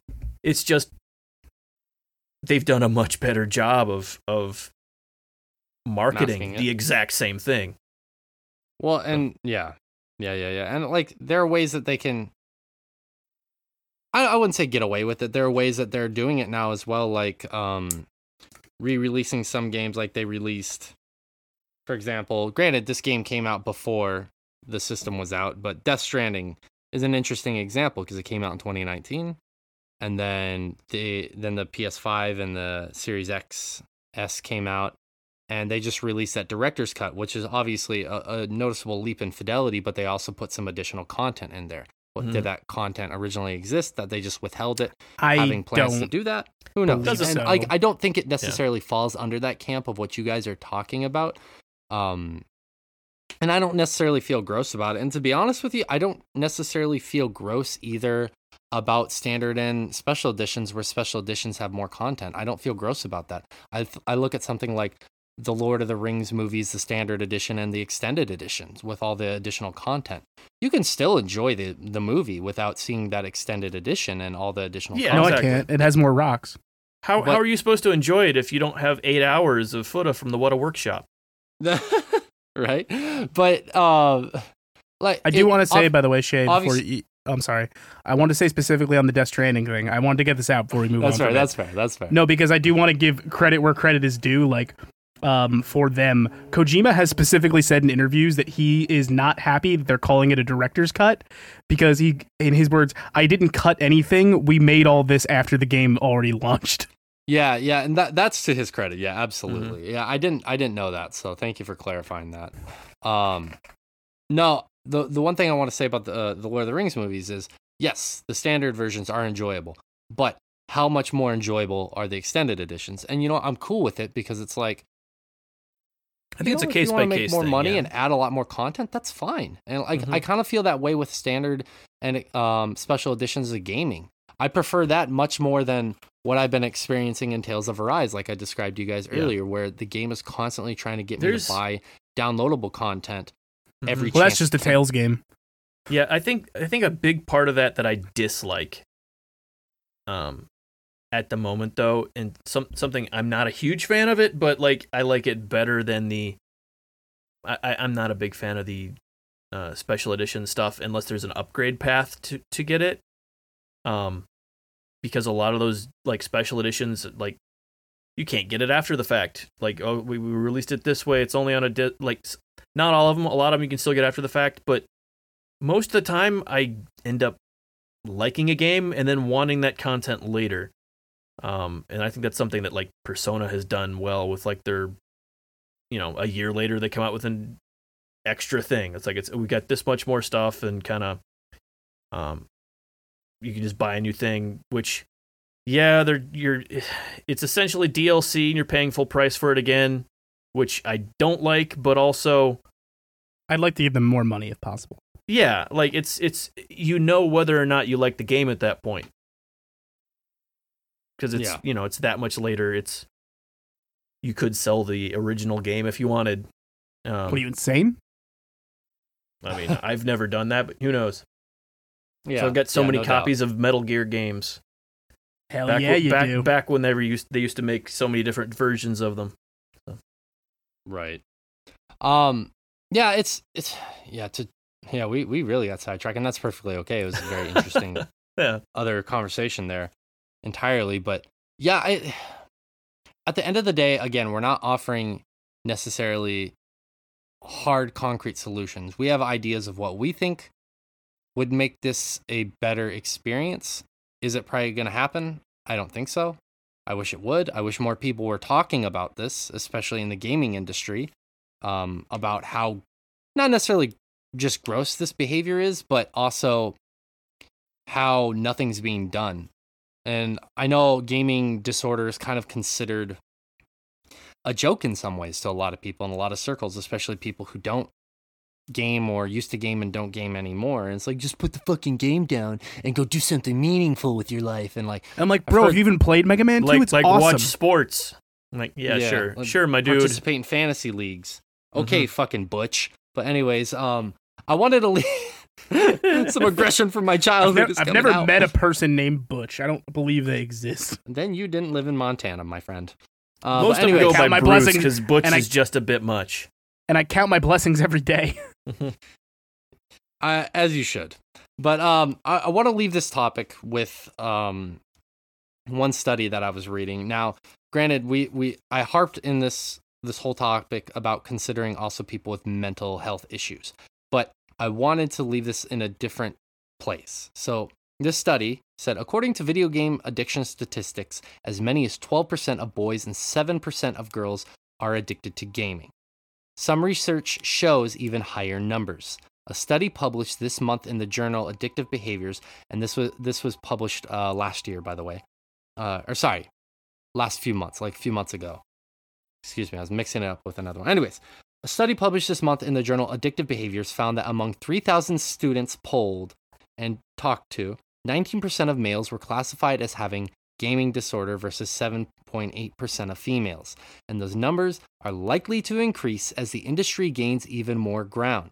In the United States, spending on video games grew 30% in the second quarter of 2020 to a record $11.6 billion.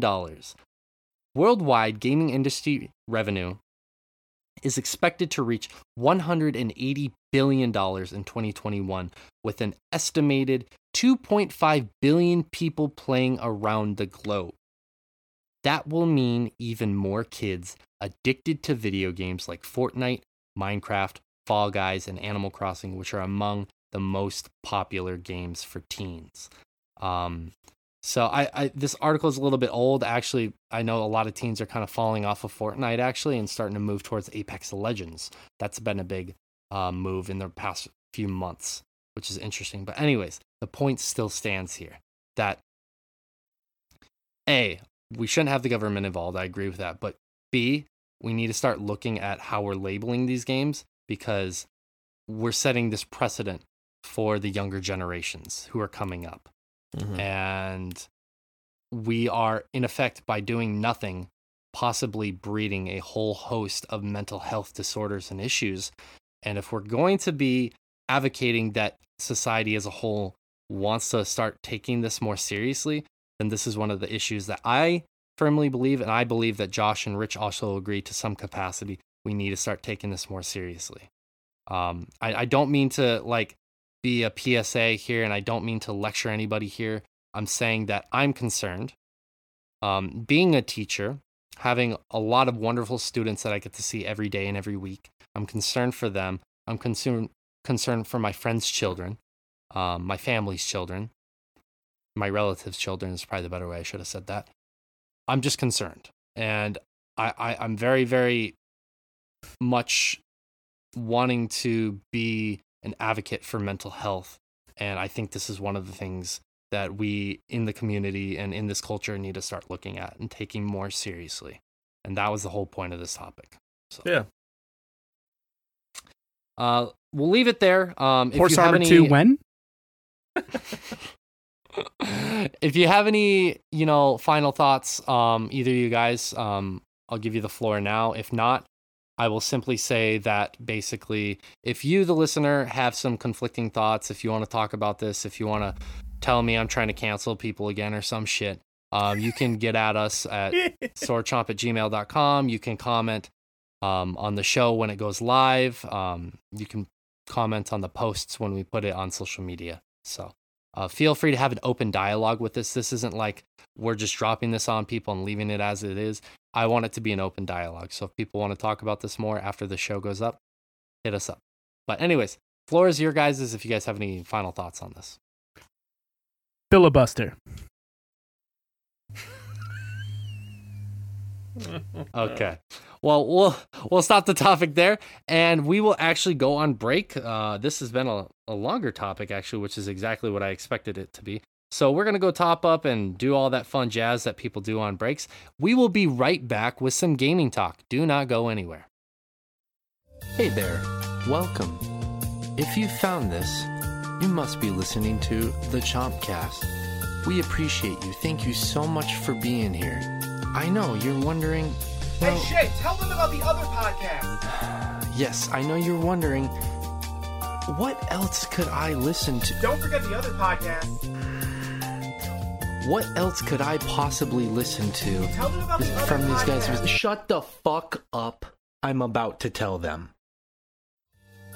As I was saying, if you want more content from us and you want to hear us talk more about video games, head over to swordchomp.com where you can check out our other podcasts, such as Chomping After Dark, a spoiler cast that deep dives on various games and movies, and Evoking the Sublime, where Shay breaks down the history and creation of a video game, often paired with interviews from various developers. Thank you and enjoy.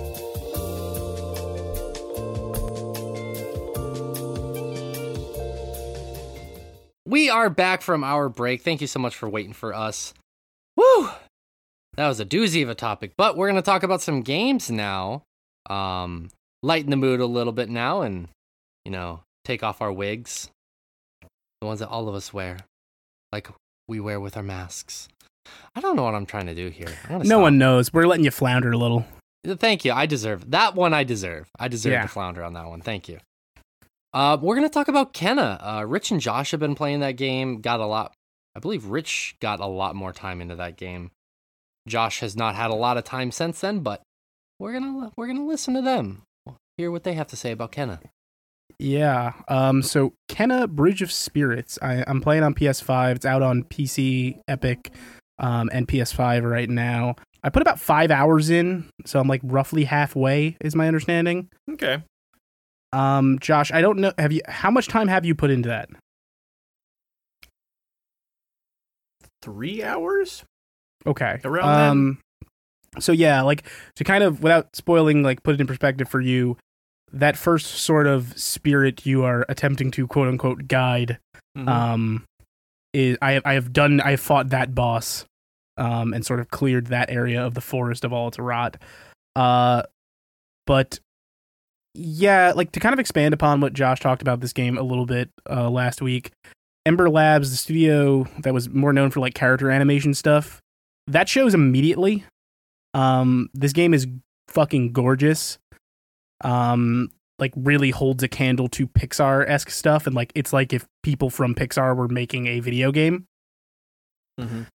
I have seen a lot of comparisons to people calling it like it's a great PS2 game, and while I sort of get what they mean, I feel like that's selling kind of a little bit short. Uh, because yeah, it, it has those qualities of that sort of I guess almost B game we don't really see a ton of anymore, which is this very accessible, very simple like action platformer Yeah. but I think it's doing everything it does really well. And if you're willing to like notch it up, that combat can get pretty challenging Yeah. um, yeah. in ways I did not expect. Yeah. Yeah. I was kind of, that's kind of what I was saying last week that just on, on the higher difficulties, it, it feels good. It's really Mhm. satisfying combat. They really reward that that counter system. I, I Mhm. do think it could benefit a little bit from, especially in some of those timed combat trials, um, from a, a proper lock on. Hmm. That's sort of one thing I found myself missing. Um, but beyond that, like there's a fun element of customizability. I've got maybe close to 40 of those little the little fellows that follow you around Pikmin style are they're called Rot, which I don't understand how they okayed that name. It seems insane to me that they refer to them as Rot. Mm-hmm. Um, they're goddamn adorable, and you can unlock them little hats, and Oh, you can go in on like a micro level and okay, I want like three of them to have the mushroom, and four of them have the little deer antlers, and this one has the little wolf mask on. Yep. And they're always following you around, and they're just adorable as hell. And as you expand out the there's a very small skill tree. I think there's a total of like five skills on it, all with like four notches at most. Yes. Um, they start ingraining themselves a bit more in combat and stuff like that. Like I got an ability called Rot Hammer, where you can uh, charge up your normal charged attack and sort of make like a missile out of them and fire them at people. Uh, game feels good. It looks good. It's it's a very bare bones accessible story, but one I think they're telling well. And um, yes. it, it, it's just yeah th- that ps2 point i get but i think how polished this thing is i think you're selling it short if you just be like it's a great ps2 esque thing Yeah. No, I think that the part of that that there's a level of truth to it in the sense that we don't really get games like this that much it- anymore like I think the bare bones thing is kind of what you were is, is where it feels like that the most is like yeah there's there's not extra fluff and we're so used to fluff at this point that it's weird seeing a game that doesn't have all the extra junk as well. it's refreshing. Like it- it's making me play it in big spurts because like a nice little 10 hour adventure in this world it, it's appealing as hell to just kind of Mhm. go out and carve through and get these collectibles. Um all the the combat elements like you were saying feel great. I didn't even spoiler i guess i didn't know there would be a bow in this that feels really fun to mix in with the combat. Hmm uh and playing it in with HDR on on my PS5 on my TV there's some sections Josh I'm sure you've seen at least one of these where you enter a section of the forest and it all of a sudden goes like completely black and you'll be walking through like thunderstorms and stuff Yeah. those lighting effects are some of the It's most gorgeous. amazing shit I've seen in a re- game recently like that shit looks great Yeah, yeah. No, it's it is legitimately next gen. Like it's it's so weird because like I said there's so much I think the art style feels- lends itself well to that for sure Yeah, yeah. There's there's so much that kind of feels old school about it, and there's so much that is just absolutely visually it is it is Yeah. next gen like this Mhm. actually does feel like stuff like this comes to mind when you think about like what's going to be like a memorable quote unquote launch title for the PS5 Mhm. like it'll be like oh remember how pretty fucking Kena was when it first launched yeah, um yeah. weird point of contention for me I'm not sure how you're supposed to pronounce it cuz I'm pretty sure I've heard different characters pronounce it differently uh, those two little kids, I, maybe I'm conflating it, but I'm pretty sure I heard one of them say Kenna and one of them say Kina. Possibly. Uh, Most of the other people that talk to her, I think, uh, she calls herself Kana almost every time she says it. So One I, the- I kind of where I assume that's stopped as last close as, can, as canon would get since. one of the the kids refers to her as Kina, Hmm. and I'm like, okay, so it's Kina then? Kina Bridge of Spirits? Yeah. I don't know. I generally go by how they say it themselves. Not that that, yeah. you know, whatever. Holds any yes. real bearing? Yes, but yeah, other characters. It's it's said in a variety of ways, and again, who knows which voice actor got it exactly right the way they were intending. Yeah. Um, All the voice acting, by the way, is, is pretty solid. I think every, everybody who so far who I've encountered is putting on a, a decent performance. yeah, no, they're pretty good. There are, um, there's there's something I, I the kids felt weird at the beginning, and I think that's kind of like we mentioned before about how quickly they get story beats across. There's not a lot of context at the beginning either. Yes. and I think that's a part of it. Like, it's very un. There's a certain thing that's revealed very quickly about the nature of these kids that I Mhm. thought was very unclear to me at first. Yeah, yeah. The at the beginning, I'm like, okay, that's that's a choice for the voice acting, but then like, I don't know, like three or four other scenes with them later, I'm like, oh no, no, I, I like I get it now, like it, it works, Yeah. but it like right off the bat, it it felt a little different. Um, Th- There's even some contention to a point. Like, I don't know if you've met uh Rusu yet, Mm-hmm. but uh, I'm literally kind of still even five hours in. I'm like, is Rusu a ghost? I'm not sure. yeah. Cool. But yeah, I'm, I'm going to see this through the end. Uh, I will more most definitely type words about it for the website when I am done, because I've already taken a lot of notes. Because I think I think this is a very cool game. It is uh forty dollars, uh, on PSN on the Epic Store right now. I do believe the uh the developer has voiced interest in getting it to other platforms. So Cool. Hopefully it gets Mhm. there, yeah. But there you go, Kenna in a nutshell. There you have it. Next, we're going to talk about this indie darling that I've been really excited for for the past few months, and I know you guys both have. Eastward. I have words on the website about Eastward. A lot of them. Yes, you do. Uh, you, in fact, said this was probably one of the longer reviews you've written in quite some time, yes? It is, yeah, one of the ones where I found the least room to to trim stuff out of. I do tend to trim the fat in a lot of my reviews because nobody wants to read fucking three pages that I have to write about a video game. I get that. Mm. Um, and I didn't find quite as much to trim here because there was a lot I felt was important to discuss and a lot of fun things I want to say about this game. This not not perfect. Again, I know I've I finished it at about 22ish hours. Um, I don't know how much time either of you have put in. Like my one real knock on Eastward is that I feel like the pacing is a little weird in spots. Cool, starting with the negative. I always think that's a Mhm. great plan. Yeah, you get, no, you get it no, out that- first. No, it there's Yes, I, I I agree with you on that because it does some weird like, oh, it's open, you can do whatever, whatever railroads you through the next story bit sort of stuff and sometimes that that's hard to get right.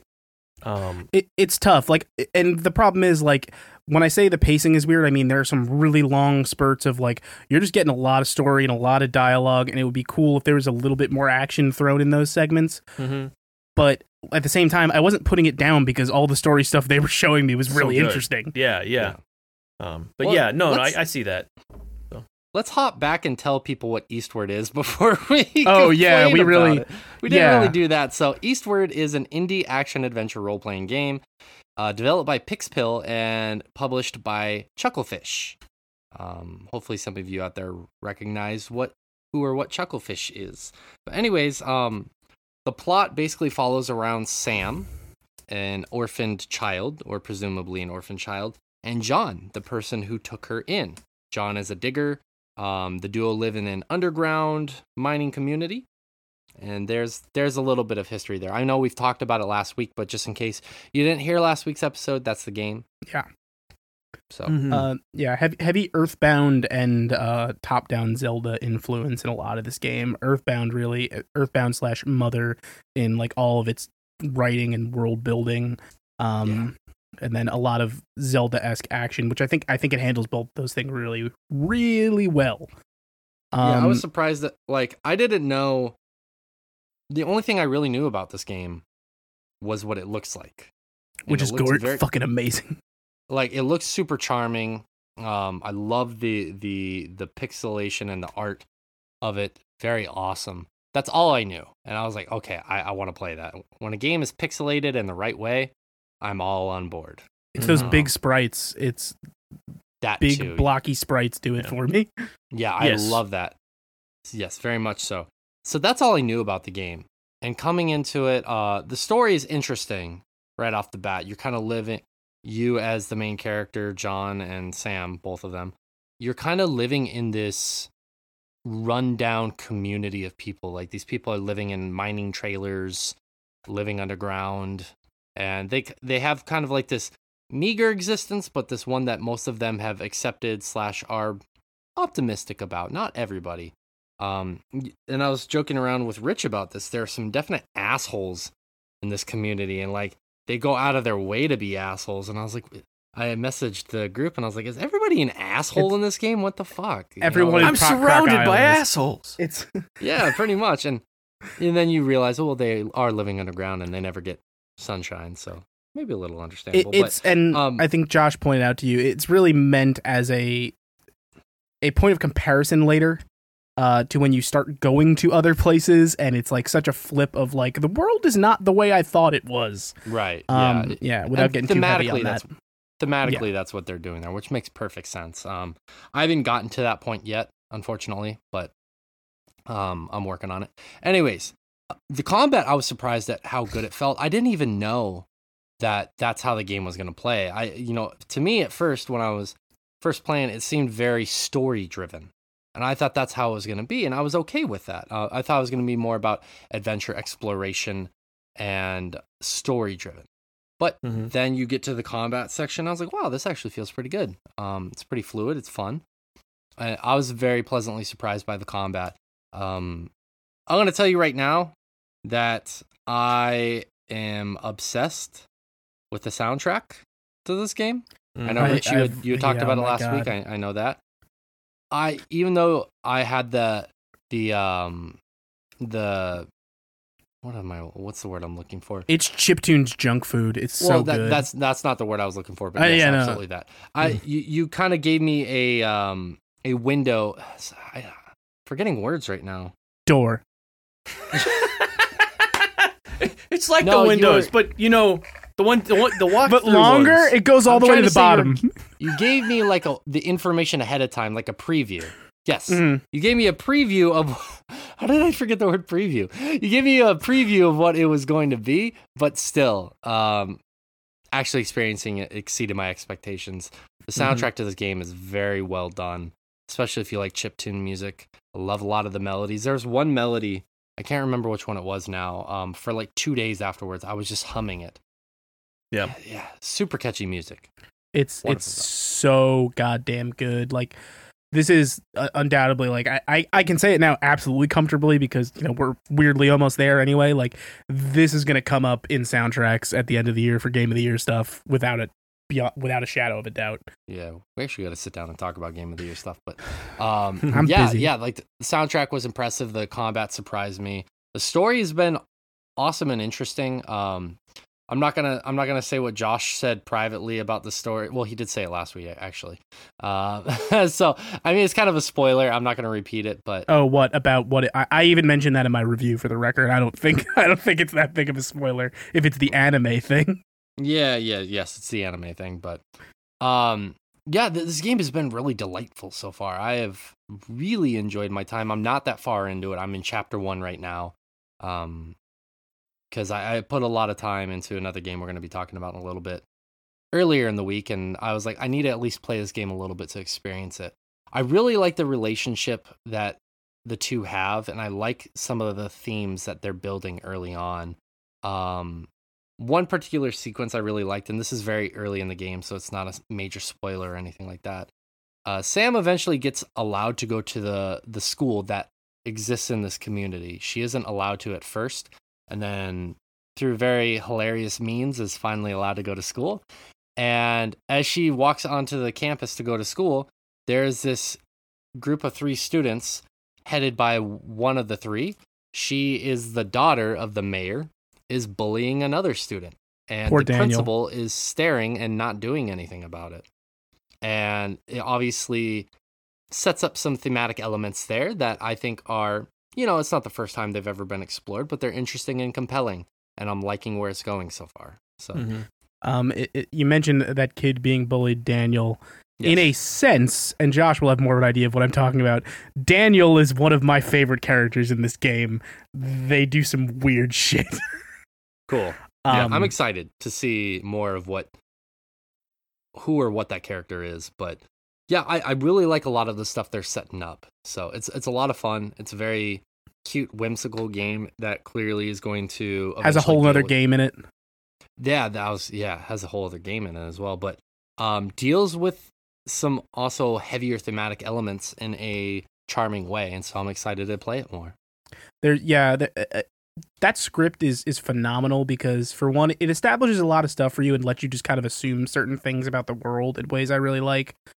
Um, I didn't want to get too spoiler heavy in, in reviewing or anything like that, so I didn't really mention this, but I'll note it without mentioning who the character is. W- one of my favorite bits is there's a character you meet sort of maybe close to midway through the game who is very much like a caricature of like a sort of villain type you would expect in a lot of other games.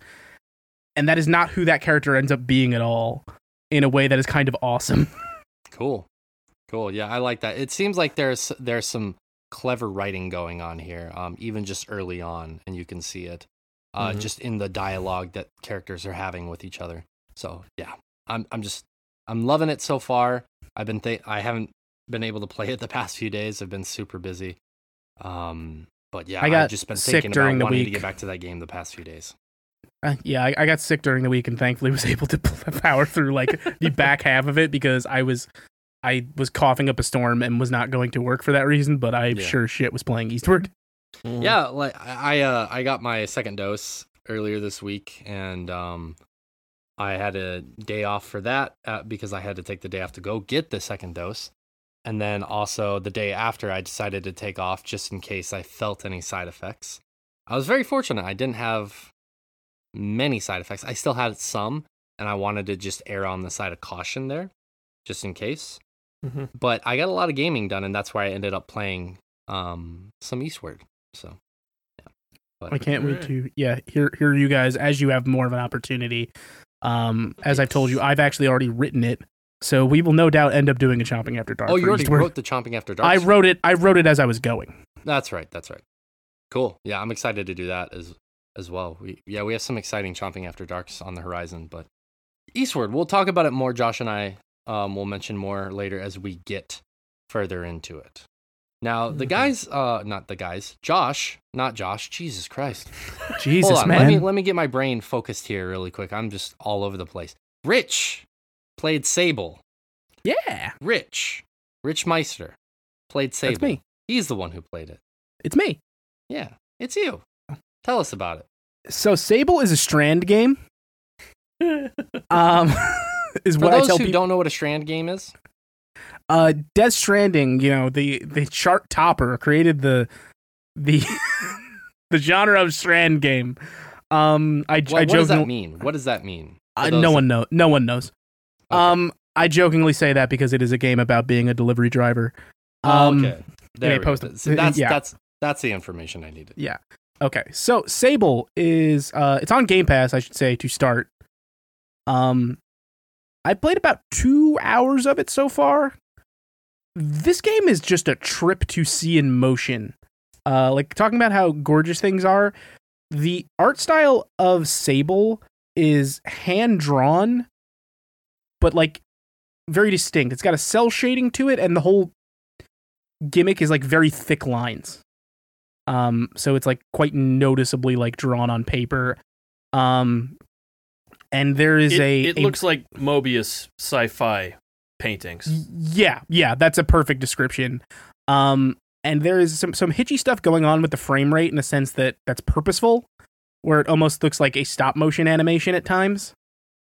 Um, but the main crux of it is you are uh this character Sable, who is part of this nomadic tribe of desert dwelling people, and you are going on your you are a glider now. You're going on your gliding, uh, which means you are going to get on this speeder bike and travel across the desert and deliver packages as part of what you have to do to other tribes and sort of find your place in the world. Um, it's interestingly enough, one of the things I really do like about the writing so far is that um, it gives you a really deep insight into what your character is thinking. Like as dialogue is happening, you get some very specific and long like internal dialogues about like what is going through the character's head as they're talking to these people and like how they feel about that person and are reflecting on their you know existence in this world. Hmm. Um in terms of the gameplay, a big hook of it is obviously you're driving the speeder bike across the desert and delivering packages or doing other quests. There's also a lot of Breath of the Wild DNA in here. Um, and what I mean by that is, yeah, you can climb anything and you have a stamina meter like that. Um, one of the first abilities you get early on is this sort of bubble that you envelop yourself in to just glide. Um, so there are there are some bigger platforming elements, but like I don't think I've really seen as I was talking. The art style is just crazy, and there's a day and night cycle, and nothing quite more satisfying than watching the sunrise in this map and just seeing the light and the shadows like cast over you. Like it's just really cool to look at. Um, Mm. I, I haven't put really enough time in it to speak like how the experience is all the way through, but just for those visuals and like the somber sort of again almost Breath of the Wild inspired use of soundtrack of like minimal soundtrack. Um it's nailing all that stuff really well. The bike feels I should note for the first hour or so you were given a bike uh, to drive around that is a clunky piece of shit purposefully while you get parts to build your own bike before you leave your tribe. Um and I was like, "Oh, I really hope it doesn't feel like this the whole game, and it, it doesn't. Yeah. It's you're you're it's literally billowing smoke out of the back the whole time you're driving it, and the mechanic who lends it to you when you get back with it the first time, he's like, "Uh, you feeling okay?" And you're like, "Yeah." I go, "Didn't burst into flames or anything?" And you're like, "Wait, what? What was that? Was there a chance that would happen?" And he's like, yes, yes. well, Um, that's not the point. The point is you're fine. It's like, one oh, question about you're the back. game: Is there a are there monster advertisements in the game?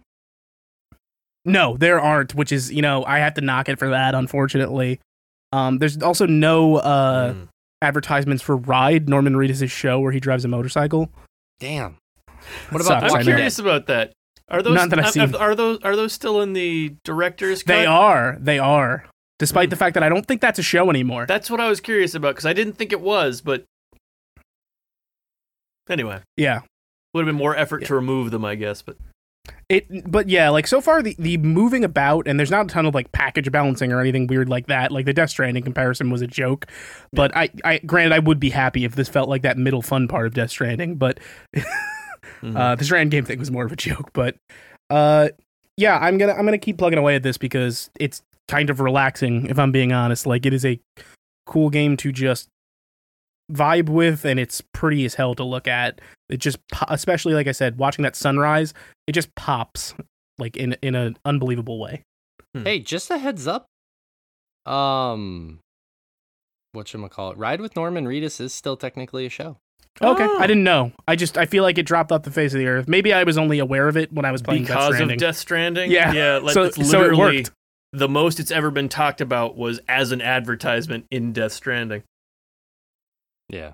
Checks Well, out. yeah, that's that. I was actually curious about that to begin with. I was like, wait, why does he know that that show ended? Like, I don't think he's a secret fan of Norman Reedus. I just haven't heard anything about it. So, and it's a show that's weird and fringe enough that you could kind of assume, be like, that can't go on for a long time. Like, they Yeah. do a season or two of that and be like, okay, that's over. yeah, that's like Dominic Monaghan's uh, wildlife show that he did for a few seasons. It's Kind of same concept there. Like, Yeah. you're gonna run out of steam at some point. So. Mm-hmm. Mm-hmm.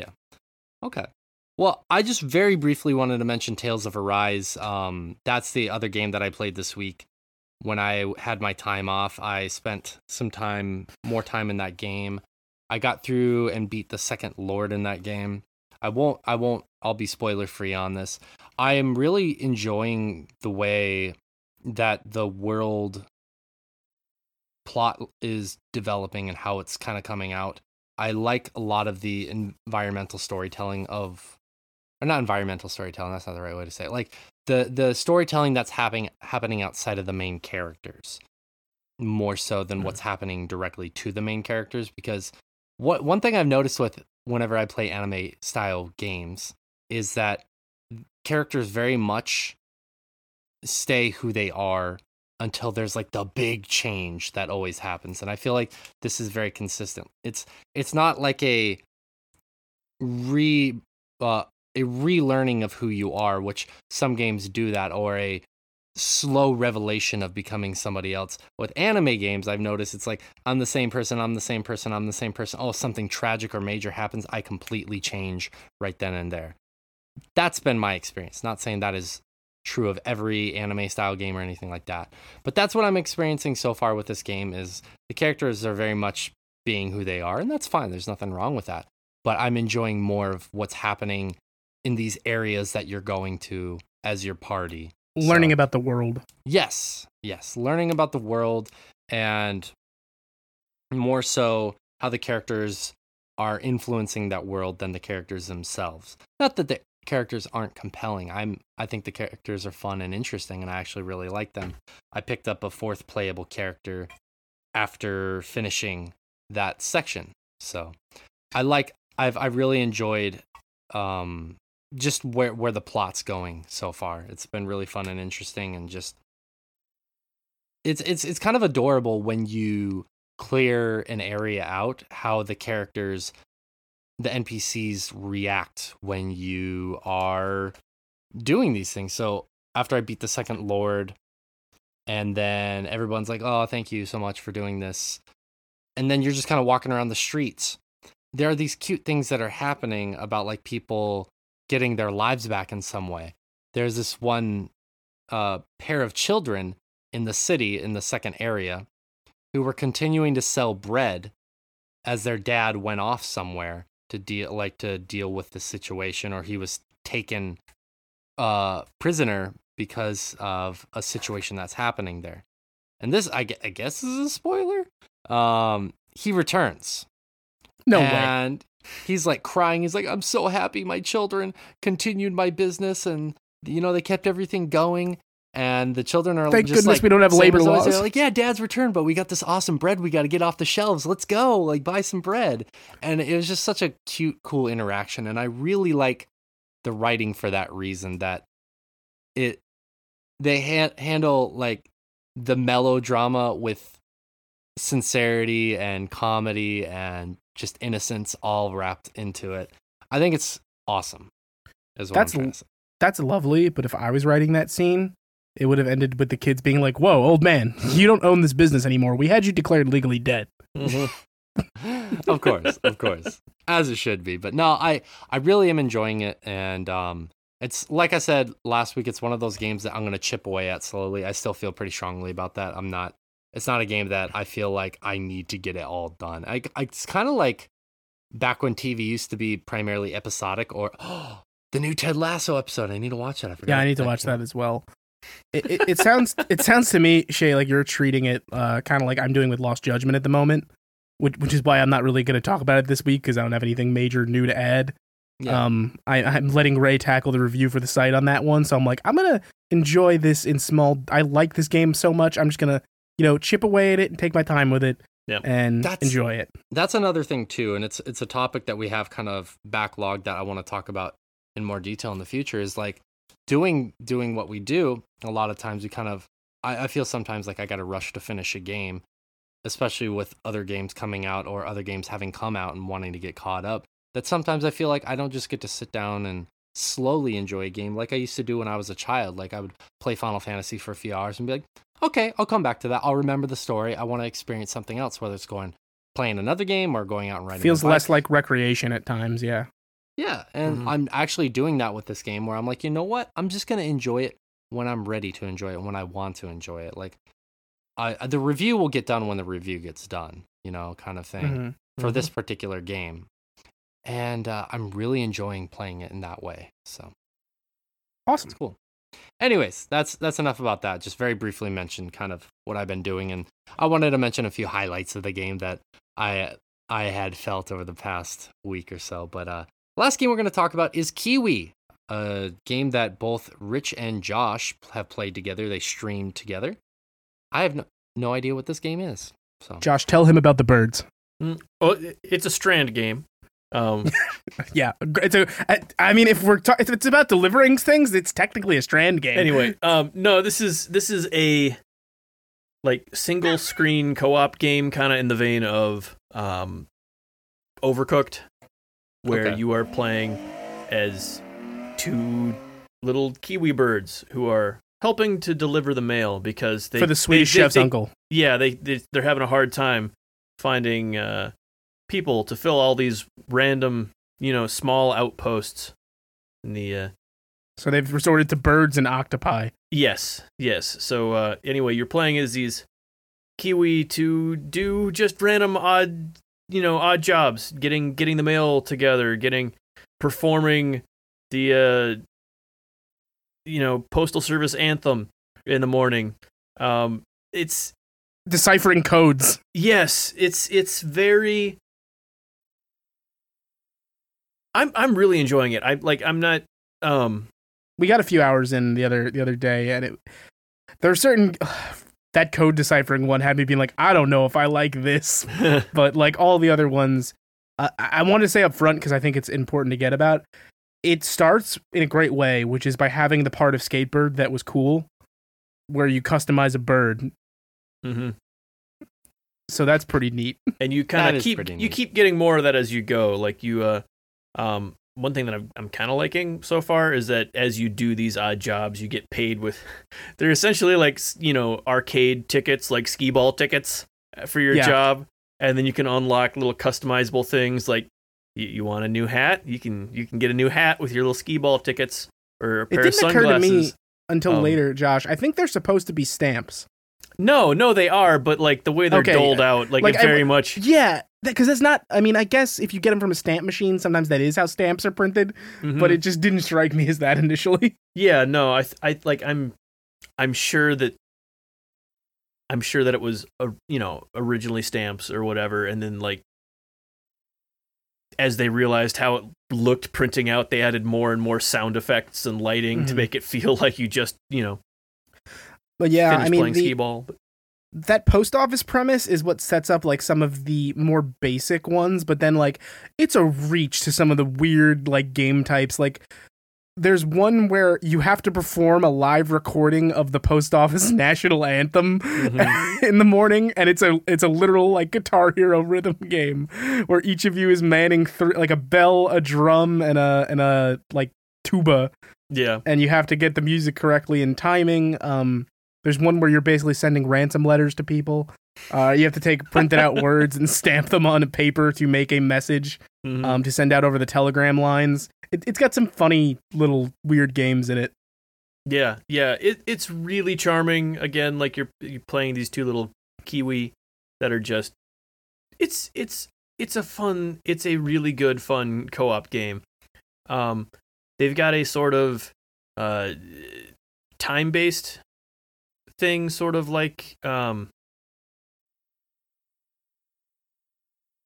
in order to make the challenge, you know, still there for people who are yeah like a gold silver like overcooked or whatever. Yeah, you have um like in Overcooked it was how many orders you could get out or whatever, and this was kind of the opposite. Like you've got four things to get done. Or, How fast can you get them or done? more depending like as it goes on, but like how fast can you get these packages out? And then so there's there's a reason to go back and replay stuff, and they also have a a, a neat collectible thing um where um you've got like a little your little house under uh under one of the desks um where you've got all your you know all your stuff and whatnot and your uh, knickknacks you find yeah in the your level. knickknacks and they've got like hints about where you can find Your certain patty things wax. yeah yeah and you can you can like rich and i were like okay let's let's there's one of the hints there we we recognize the level this is from so we went And we found it. down pretty quick yeah, and it had like a weird like it, it was like it was more involved. Like there's there's the the hint about where to, which level to find it in, and then once we found it, it there's a was like- puzzle to solve yeah, there was a puzzle to solve along with it, which is a neat way to handle a little you know just fun collectible like that. Um. Yeah, Yes. I almost, I almost broke you, Josh. Like you always try to break me. I almost Mhm. got you. almost very much. Is- is- Damn Anyway, what was I saying? You, you were saying that you could give a Wait, dog i got a distracted Ah, no we would we would never say that um yeah no that's we're- we'll probably end up playing more of that at some point it's it's neat um we were using the uh i feel like this is always worth mentioning uh josh had picked up the game i had not we were using the steam play together function which lets you play like local co-op games remotely over steam mhm. and uh it, it had some moments of hinkiness but It, uh, the, it was working 98% of the time Yeah, it worked for basically everything uh, except like the latency for the rhythm game was not. and we were still Perfect. getting like silver on it we just couldn't quite Yes. get to gold because of the latency or mm, that's what we're going to continue to blame. Yeah, exactly, exactly. We totally would have nailed it if it weren't for the latency. Stupid latency. hmm Um, Freaking latency. yeah, I'm really enjoying it. I, I I've always liked these sort of uh, um, single screen co op games. Like I love Overcooked. It's one of my favorite games ever. Um, what was it? There was one at the beginning of this year, or maybe the about moving stuff. It was something packed. Oh, uh, Um, yeah, fuck. can't remember the name of it, but that was also fun. That one Move, was is it, isn't it moving out? It was moving out, moving out. That one's great. that one I felt was harder for to to like have a non gamer join you and play with because a lot of the challenges were way more physicsy in a way that like okay you get we've played enough games with wonky physics at this point to kind of like okay like I, I can understand what they're going for here but was in I, anyway this is completely unrelated but yeah in, in moving out I felt like that was harder to get a non gamer into um it's something just to pick up and play but there are elements of this like there are certain i, I guess get, calling them game type mission types mhm. in this that i think are decidedly like more difficult to grasp than others and that's less of like pure this is hard and more of like i don't think this is really that finely tuned and it's definitely not the most fun thing to do in this game Yeah, I think all of them work once you know how they work, but a few of them, like once you first see them, uh, it's not inherently obvious it's dense. It like it's it's it's it is kind of a tough learning curve to to figure out what they're going for. Um, but then once you get it you get it mhm. Cool. Yeah. Well, there you go. That's our gaming section. So hopefully you enjoyed that. Hopefully you find a gem or two out of that to play and check out. We're gonna take another quick break and we're gonna head right back. We're gonna do the pastry. The pastry. We're gonna pastry do pole. guys. pastries. Oh, I, that's a new dance move that I'm working Give me the on, pastries. pastry. But anyway, so we're gonna do the Patreon poll of the week, and then we'll do the social media polls. So uh, stay tuned. We'll be right back.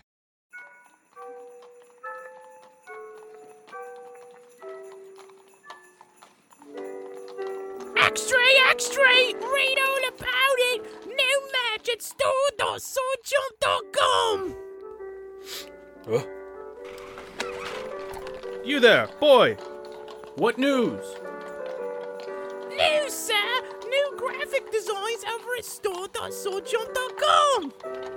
New graphic designs at store.swordchomp.com.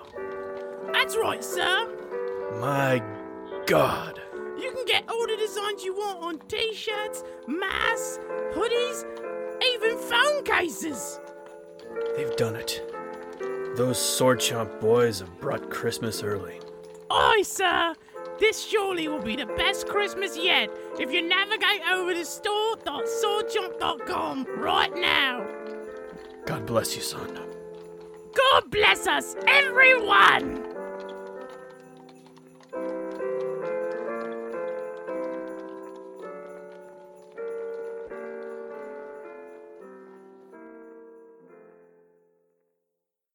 We are back. We're going to do our Patreon poll of the week. If you want to be interested in that, you can learn how at the end of the show. So stay tuned for that.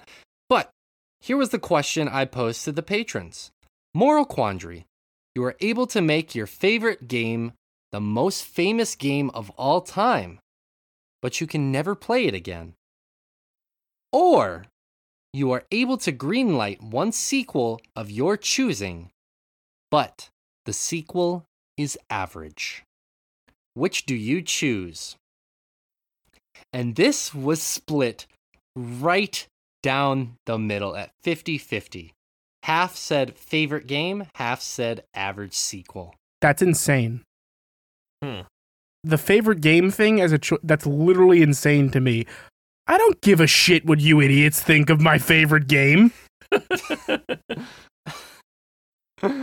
That's hilarious. And understandable, I guess. But um we actually got a I think we got one yeah, we got one comment Hmm. on it. Um a buddy at Kilted Gamer said easy choice. Favorite game. For two reasons. One, if it becomes insanely popular, it will get sequels or spin-offs. Kind of uh fucked my logic there on that one, but he's absolutely right. And two, I played my favorite game so much at this point that not playing it again is okay. Any thoughts? Yeah, I still I I, still think it's the other one. one. I don't think he, he there's uh, no logic there, but I still think that's insane.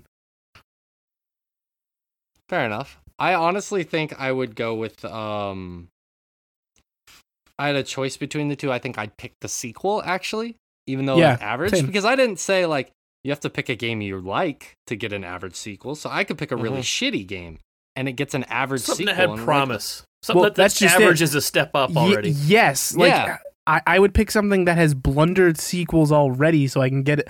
I Mhm. would want Ape Escape Four. Yeah. Yeah, there, you go. There you go. Yeah. I yeah, it doesn't necessarily have to be a bad game that you make the sequel to. And then but- you get to have that conversation like, hey man, you play Ape Escape 4? And you're like, yeah, it was all right. or we could get uh, Red Dead 3 and get a decent sequel. I'm just kidding. I actually really like the game. Boom, got him. I, I just want to make you guys laugh. I knew you two would laugh. That's the only reason why I said Pick it. something weird, but like, you guys play the new Bubsy game? it's it's just okay. What about the Jumping Flash 3? Jumping Flash is a fucking treasure. It is both of them are wonderful games and I love them. Mm. We should uh someday in the future, which is redundant. Um we should we should Yeah, it is. We should stream Jumping Flash and play it on stream. I love those I. I would I would absolutely adore doing that. we should do a five minute chomping after dark on it too. Uh, anyways, Yeah, so um, there's a there's a mechanical robot who is trying rabbit robot uh, who again redundant mechanical and robot as opposed to those fleshy robots you see. that's all right ugh those juicy robots Uh, yeah let's get into the fucking social media poll day oh, Uh, Yo Noid 2. every tuesday at the oh, juicy robots at the Sword on Instagram every Tuesday. You can vote on the social media polls we put up there, and we will read the results. We love getting you involved. And uh, Juicy Robots, I'm still thinking about it, even though I'm trying not to. Ugh. Anyways, all right, let's start with the first one. I actually did a quiz question for the pa- uh, not the patrons for the chompers. Rich, if you already know this, because you probably would have, because you did the quiz, please don't say the answer. I want to know if Josh knows it. Answer the quiz quiz question correctly, and you make it to the other side safely. Green light, and this is uh, a play on the uh, Squid Game Uh-huh. character in the first episode get it wrong and she sees you red light i told the the um, fans no cheating i said which game was a launch title on the ps1 a King's Field b nekketsu oyako c crash bandicoot or d battle arena toshinden Rich, I already know you know the answer, so don't say it. Josh, Oh yeah, I'm not participating. What? Launch. Hmm. Yes, at launch. Back in 1994 when the console Yeah, originally came out. Uh, was on that machine in 94. Oh my goodness. Not much. I will tell you this out of the 50, 60, 70, 80, 90, 91 people who um, tried the quiz, Mm-hmm. only eight people got it right. Yeah. Um, I think it was the last one. Battle Arena Toshinden? I think that was that launch. Good grief. I don't know. I don't know. Frankly, it's a miracle the system survived long enough for it to get good games on it. Um, Interesting analysis that we'll have to delve into another day. But yeah. Battle Arena Toshinden. I think so, but answer? I'm not. I would not put any money on this. It's good that you didn't put any money because you are incorrect. Yeah. The correct answer is Rich Oh, I don't remember. Nekketsu Oyako. Okay. I mean, it makes sense because I think it was out there for longer. So Yep, that was that was released on launch day. Um, Woo! uh, that actually blew my mind because I thought Battle Arena Toshinden was a launch game actually. Hmm. I it knew was it was definitely early, close but- to launch. yeah. and a lot of window. people actually answered Crash Bandicoot. Um, That's would- insane. Yeah. Crash Bandicoot came out in '96, so Yeah. could not have been a launch Well, game. but- but I don't think it made it to America. We didn't get it in '94, did we? No. Was it U.S. release '95, or was it even later than that? it might have been '96 U.S. release, so maybe that's where some of the confusion was. But Yeah, I'm trying to It's remember. entirely but- possible. Yeah. that's why I said no cheating because I figured people would look it up and then they'd Mhm. find my devilish ways. But anyways, um, next, do actual polls now. Hopefully you survived, but let's continue on. PS1 came Have- to the US in September of 1995. Oh, there we okay, go. so end of 90. Okay, yeah. So before even Crash Bandicoot released. But let's continue on. Have you Yep. been watching the current sensation that is Squid Game? At the time of this poll, 29% of people said I love it. 71% of people said not yet, but I will. I marathoned that fucking show in two days. Absolutely loved it. Um, I have actually one was episode uh, left. just for your guys' information. Netflix has recently been starting to release more information on their top titles and stuff like that. They are Mhm. projecting within the. f- They have a category where within the first month at launch, however many millions of people stream it and watch it. Um, certain Netflix statistics basically uh, Yeah. determines its success quantitatively and qualitatively.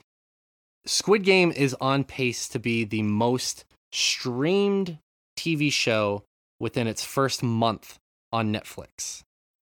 That's how popular this show is right now. Mhm. Beating out Bridgerton and uh what's that show? Stranger Things and some few other big names. And you uh, can.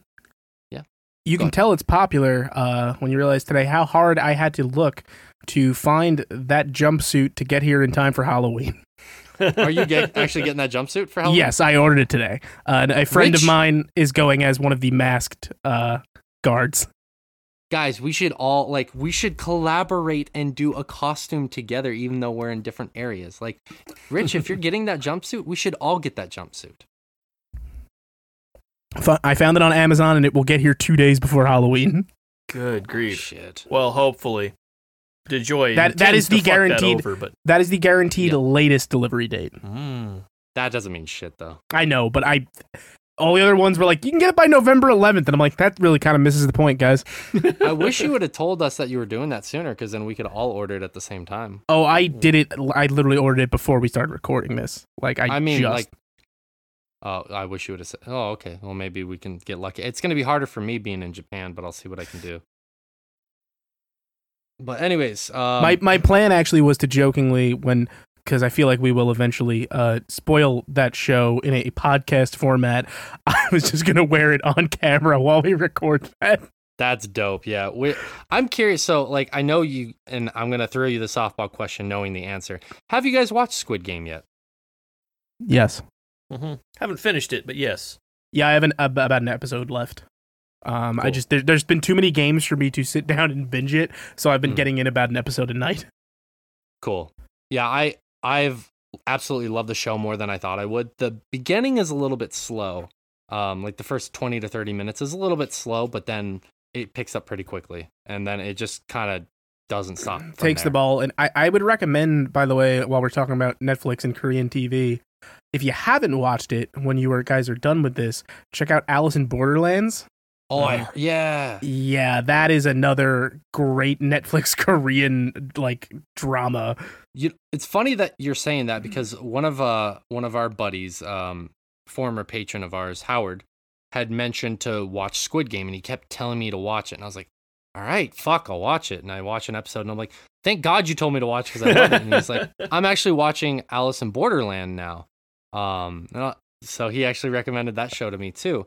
And if you are liking this show and you like anime, if I could recommend a show to anybody, watch the first season of Gantz. It's not identical, but there are some similar characteristics. And I think if you like Squid Game and you like anime, you would definitely like the first season, not the second season of Gantz. Cool. If you've never watched Gantz, it's an awesome, awesome. I haven't. First I might season. just check that out. Yeah. it's fun. It's interesting. But anyways, um, yeah, it's. I mean, Squid Game is a lot of fun. I I finished it within two nights. I've been trying to tell everybody I know to watch that show. It's it's enjoyable. There's a reason why it's so popular right now. And um, I I gotta ask you guys a very important question actually regarding this show because Sure. usually I'm not the type of person to do this. I know a lot of people kind of talk about it, but uh, I, I'm probably not going to pronounce the name correctly. Ho Yan Jung or Sai Byuk, the uh, female main protagonist, Mhm. I am standing for her hard. She's I get that. gorgeous. She's an awesome actress. She's Oh, yeah. definitely she definitely carried that first season in a lot of ways. Just like her acting skill was superb in that show. She's definitely Mm-hmm. one of the more interesting characters too.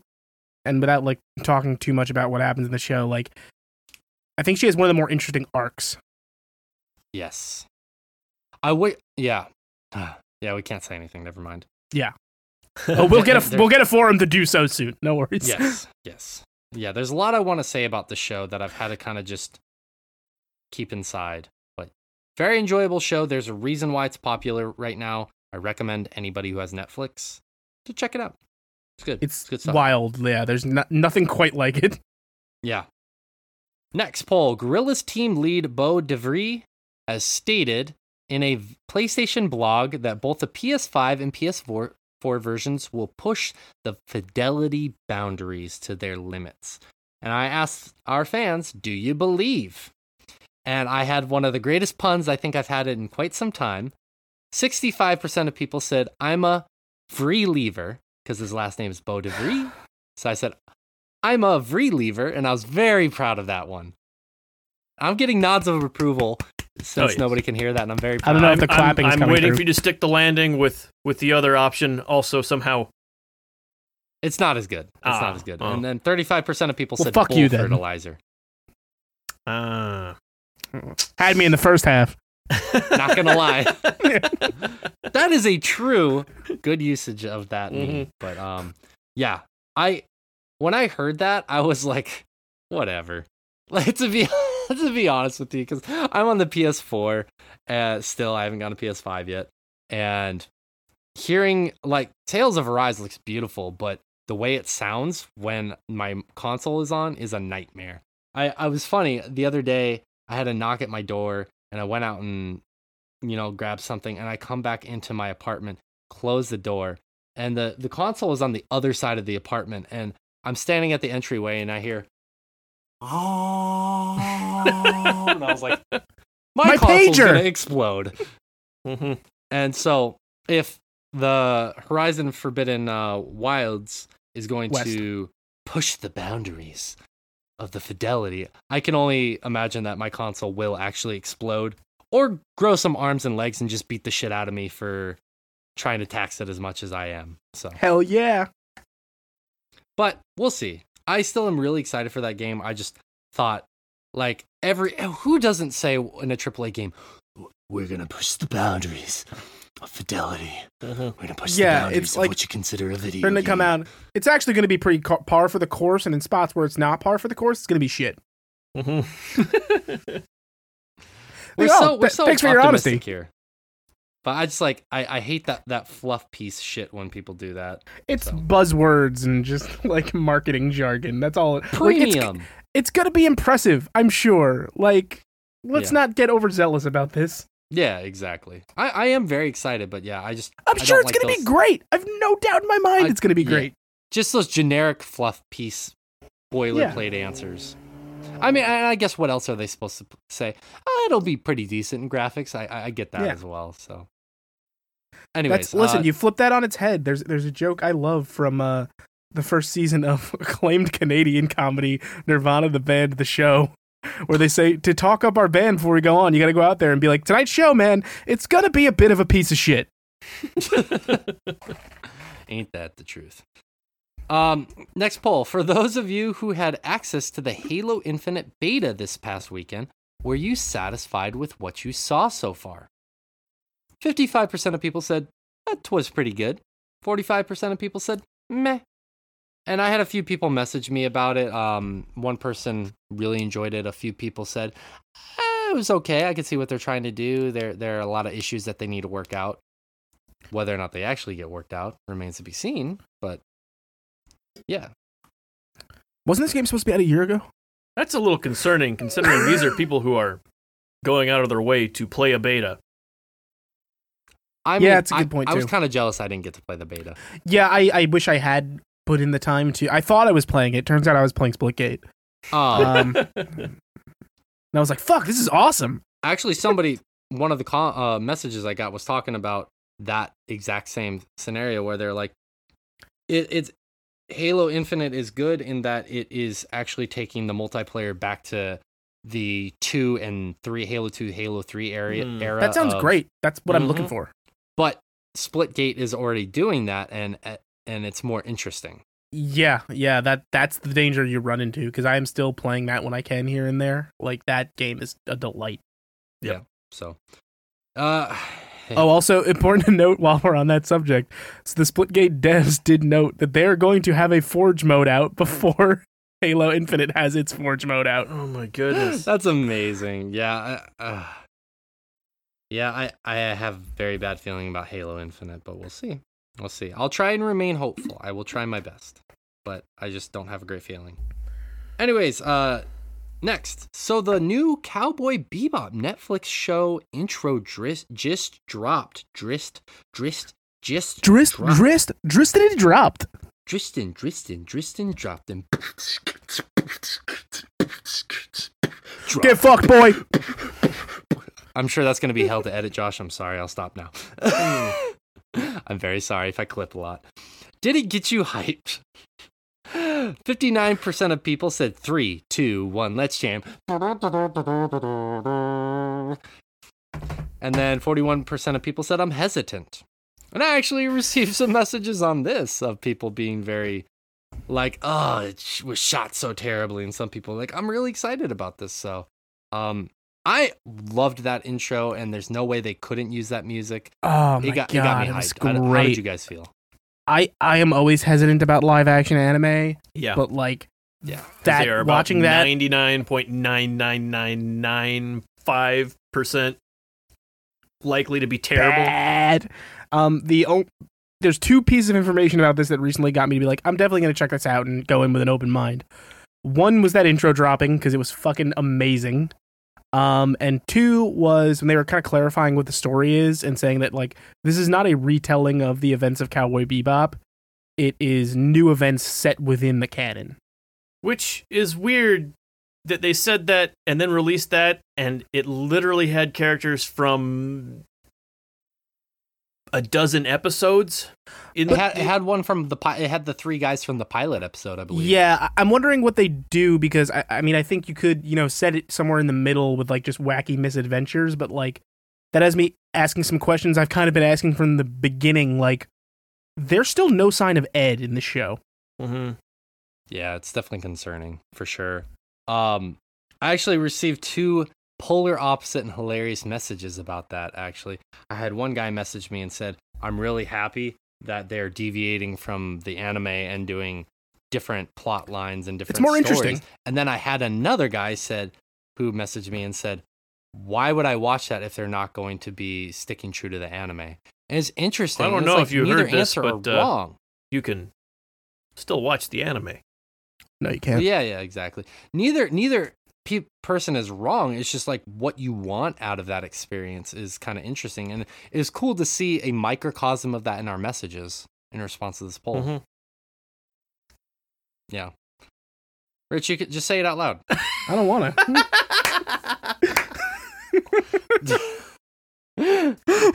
One of those two should feel very insulted. Maybe. You guys get to guess who. Um, no, no. What I this is listen. People always have that like, oh, it should be 100% faithful thing, and like, I get the argument for that on its face, but my attitude has always been quite simply like, what is the value in retelling the exact same story? I that's not where I thought you were gonna take that. The way you emphasize my, I thought you were gonna be like, "My God, shut the fuck up." That's what I thought you were going. Just the way you emphasize my. Yeah, like, no, no, oh, no. shit. Like for a real point is just. I, I I don't think there's no value in retelling the same story. I think there's a lot more value in trying something different and adding in a meaningful way. Yeah, absolutely. Absolutely. I, I'm open to them doing that, you know. Uh Yeah, and what you guys said earlier that anime live action adaptations have not been favorable Mhm. at all. So I'm very hesitant because of that, but I'm also I'm interested. The like the the intro got me hyped. The fact that they're going to be delving into different aspects of the story and the plot. I'm I'm hopeful. We'll see what happens. I'm hopeful though. Yeah. I'm open to it. But Yeah. I'll never forget that Dragon Ball Z fucking live action movie. That We don't talk about that. yeah, we shouldn't. Anyways, Stranger 4 or Stranger Stranger Things season 4 trailer also dropped the same day. Are you ready to see the upside down again? And I thought this was also clever that I know it's such a simple thing, but I turned the poll, you guys probably can't see that, upside down. Oh, Uh-huh. you. I man, I was just clever that day. I was feeling myself, but uh 75% of people said you know it, they're hyped for it, and 25% of people said I'm over it. That trailer got me really hyped. I I was not expecting to be as hyped as I was for that season 4 trailer. Did you guys see it? Not yet. No. Not yet. No. Okay. Okay. I- I will should go watch it at some after, point. After we're done podcasting. It's pretty cool.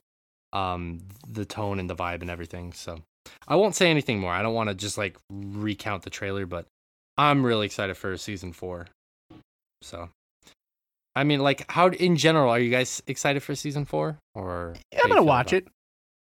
Eh. No, not really.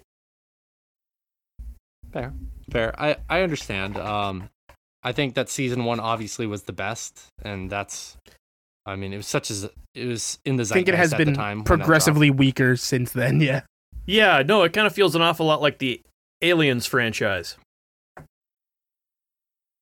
Yeah. That's that's yeah. I, I see what you're doing there because there is some influence of that in. Yeah, like the first Mm. horror movie is excellent. and the next one right after that, the action movie, that's that's pretty good too.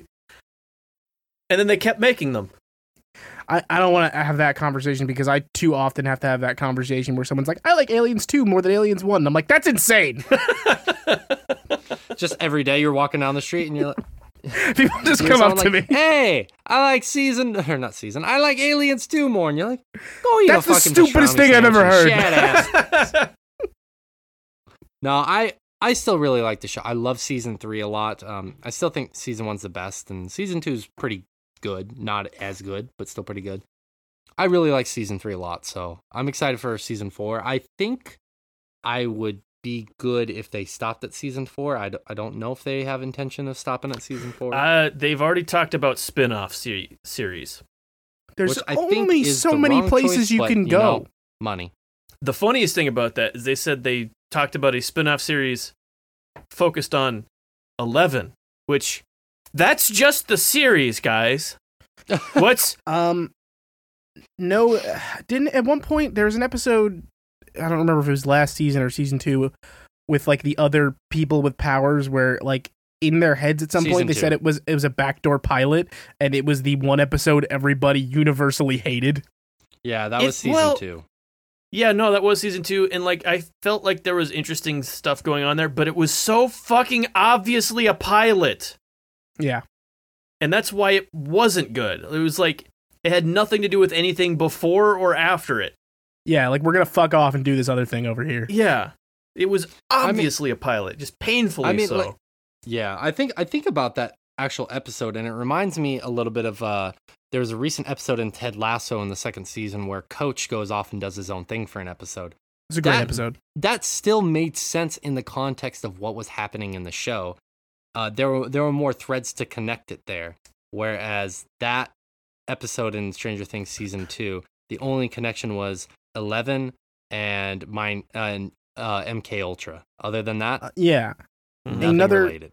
another great like again there's good ways to do that uh the back, backdoor pilot thing like recently um i've been watching season three which just started of uh, hbo max's doom patrol and Hmm. as someone who very much likes the works of neil gaiman and grant morrison which they are adapting the fuck out of Mhm. uh the the third episode of this season i was unsure as it was happening but then when I finished it, I looked it up, and sure enough, it was. I was like, "Was that a backdoor pilot for a Dead Boys detective show?"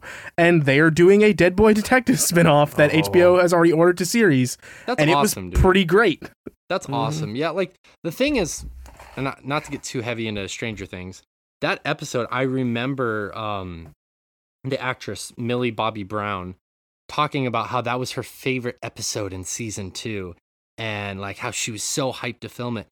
And thinking back now and thinking about backdoor um, spinoffs, uh, that was probably like publicity shit that she was told to say in the event that a lot of people liked it. Then that way And then could they be, could oh, by latch the way, onto it." Spin-off series. Yeah, yeah, one hundred percent. That that would make a lot of sense.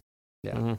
It just makes more sense now retroactively thinking about it in context. But um, Totally. yeah, I, I'm still excited for season four. But I think that if they continue to milk it, it's gonna the well's gonna run, run dry here very soon. Yeah, for I people, really well felt like it should have run been a two season show.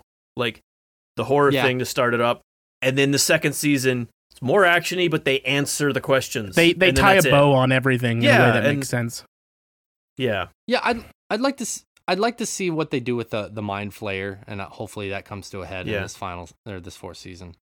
yeah. But- No, I'm starting to get like J.J. Abrams PTSD flashbacks. Like, oh, there is no ending to this. They just The upside down was just Hurley's dream. yeah. I I maybe I didn't learn my lesson from Lost, and I need to learn it again in my thirties. yeah. Have I ever told you guys the the lost story about my mother? You lost your mother. That's, I'm Um, sorry. no, no. She Did she, you lose her in the fucking supermarket again, Rich? No, she she stumbled onto an episode of Lost like when Lost was airing Mhm. and got like super into it and only when the episode ended did she realize it wasn't a movie and got Oh, incredibly tell us mad. Yes, I remember so that. now, funny. yes. Uh, It happens. you mean I have to watch 85 more hours of this? Sounds For terrible. amount nothing. Uh, two more polls and then we are wrapped up. Netflix, yeah, this was a day where Netflix just dropped all of these trailers on us at once. Mm-hmm. And on that day, they also graced us with a trailer for The Witcher Season 2. Are you ready to see Geralt kick some more ass? 82% of our uh, fans said, I need unicorn sex. And 18% of our, our fans said, not my cuppa. Because apparently I was British for that poll. Feeling But it. uh, anyways, yeah, I th- that trailer was probably the weakest out of the four that I watched because they were using some scenes from the first season, and I was, I was con- and like I get the tone that they were trying to go for and the themes that they were trying to go for, but I don't know, I was just the least engaged. But I'm still excited for season two. Just yeah, I'm I'm intrigued for more Witcher. I still haven't watched the Vesemir thing yet. Um, I haven't either. I need to. I need to make time for that. Like, yeah, that series didn't exactly set the world on fire, but I think you could go interesting places with it. Yeah. Uh, so I'm I'm hopeful for it to be fun. Yeah, me too. And Josh, you're you're not a big Witcher guy in general, right? No, like I, not, no, like not the IP in in general. So, yeah, So no interest in the show, pretty much. nope, no, Understood. nope. what if I told you there's boobies in it? Would you be interested? Right, the computer box over there has. You can get boobies whenever you want. the bo- the box containing digital boobies is Mhm. right next to me. And they're That just sounds like on the there for least efficient way to find those. and I they're mean, just on there for about a free. tit pile. Calling a joke from a yeah, previous Mhm. episode. yeah, I remember. Anyways, the last poll we did, uh, issue four of the last Ronin dropped uh, now two weeks ago, and it was damn good. I finally got caught up. Have you checked it out yet? 18% of people said so good.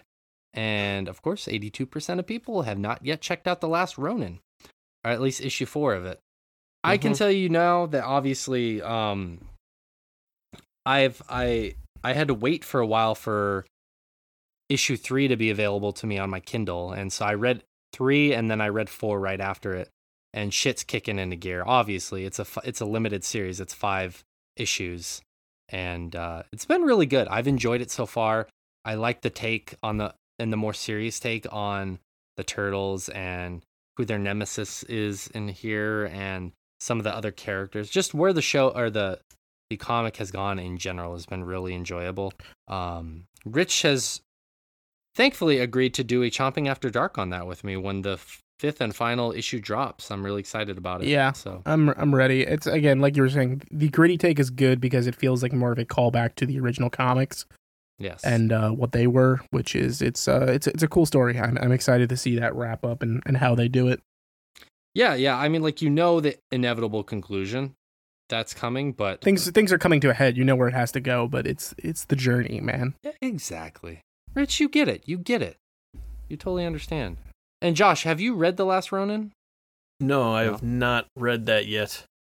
Are you interested at all? Yeah, although I don't mind waiting for that sort of thing. And It's like, five issues. If you could just knock it all out at once, I get that. yeah, well, that my thought being is there's going to be a collection of all five next year. So I'm like, I'll just get the hardcover. Yeah, I, I've fair. been reading them digitally, and I'm thinking about buying the trade when that becomes a thing, just Mhm. to have because I like having those. I you know I don't own a lot of comic memorabilia. I own uh the first issue of the Crystal Shard from R.A. Salvatore. He did a limited run of some of his books. Mhm. I own the first issue of that. I didn't keep up with it because it gets pricey. Comics get pricey. I agree with you. I think this is one of the very few comic memorabilia that I would actually like to own, just because I've really Yeah. enjoyed the series. Well, they've, more than I it's already would. planned out. The uh, Yeah, the hardcover of it is June 21st next year. Okay. yeah, Yeah. I'm gonna probably grab that. I always How mu- regret. Is there a price on it or not? Uh, looks like they're estimating 25 or That's or- it? No, no, no. Hang on, hang on. Twenty five hundred. Okay, all right. It looks like the looks like the uh, 30 is supposed to be the the list price there, That's but cheap. Hell yeah, I got to. yeah, no, that's that's Yeah. pretty cheap for a hardcover edition. I mean, if it's 30, I might try and pick up two one for myself and then one for in the future if it becomes worth money in our capitalistic hell space. Mhm. I should have always- will sell it. Normally normally always- the hardcover versions don't really go up in value because they kind of keep those around in Yeah, number. Yeah, I- that's issue issue by issue first printing is what normally will go for something, if anything. Yeah. Which is why I should really check on my Death of Wolverine comics. Fair point. Yeah, yeah. Um, do you guys know what ElfQuest is? we can't talk about that. There's That's kids that up. watch. I, I I assume there are kids. I hope there aren't, but I assume Are there your kids listening to this? Get them out of here. I don't have kids. I know you're not talking to me either. No, I will have to tell you guys a funny story another time about ElfQuest. That's the only other major experience I've had with comics. Uh, there's a very, very funny, long-winded story about that, and I'll tell you guys. Are you another talking about time. Chex Quest? Check Chex Quest? Chex Quest? Yeah, Chex Quest. Chex or Chuck? Chex. Chuck? Chex. Chex? Chex. Chuck? Chex Quest. yeah. Of course. Who hasn't heard of Chex Quest? Idiots. Let's end the show. All right. Glad, Josh, I'm glad Rich and I got you with a bit. Uh, Oh, that's great. Uh, no, um, really quickly, as I've alluded to in bits and pieces here on the show, if you want more content from us, such as more podcasts, written reviews, and articles, you want access to our merch store, you want access to our patron Patreon, where you can get a ton of benefits, support the show, and um, just meet cool, awesome, interesting people in the community who love Sword Chomp, like you possibly. Head over to our site swordchomp.com where you can check out all of that stuff. Um, and like we announced last week rich's show is going to be live here in a few weeks. Um, he's going to be doing a commercial for that that you will probably hear in this episode actually Yeah, you or probably already heard it. next episode with some more details. I'm going to be putting some stuff on social media on the instagram for that um, we are also on Instagram and Twitter. If you want to follow us there and message us, interact with us, please feel free to. Uh, we have a Discord, as everybody and their mother does. If you want to get involved in that, you can DM us on either one of the social media sites and we will get you the link for that. If you want to message us about anything, whether it's like a you don't want to use social media or you don't use social media normally or you have a business inquiry, things like that, swordchomp at gmail.com. And last but not least, thank you for being awesome, listening to us, um, allowing us to be silly and serious at the same time, allow us to take gaming a little bit too seriously sometimes, and maybe, I guess, not serious enough. I don't know. I don't know. But thanks for being here. Thanks for listening to us and supporting us. We love you so much. Be safe out there. Drink a lot of water. Relax your jaw. It's probably a little tight right now. You're probably grinding your teeth a little bit. Roll your shoulders back a few times. Relax that neck of yours. And just have a good rest of your day or evening. How, how, whenever you're listening, however you're listening. Just be well out there. Take care. Get fucked. Which you can't you can't comment something after I end the show so perfectly every time. But yeah, get fucked. Uh.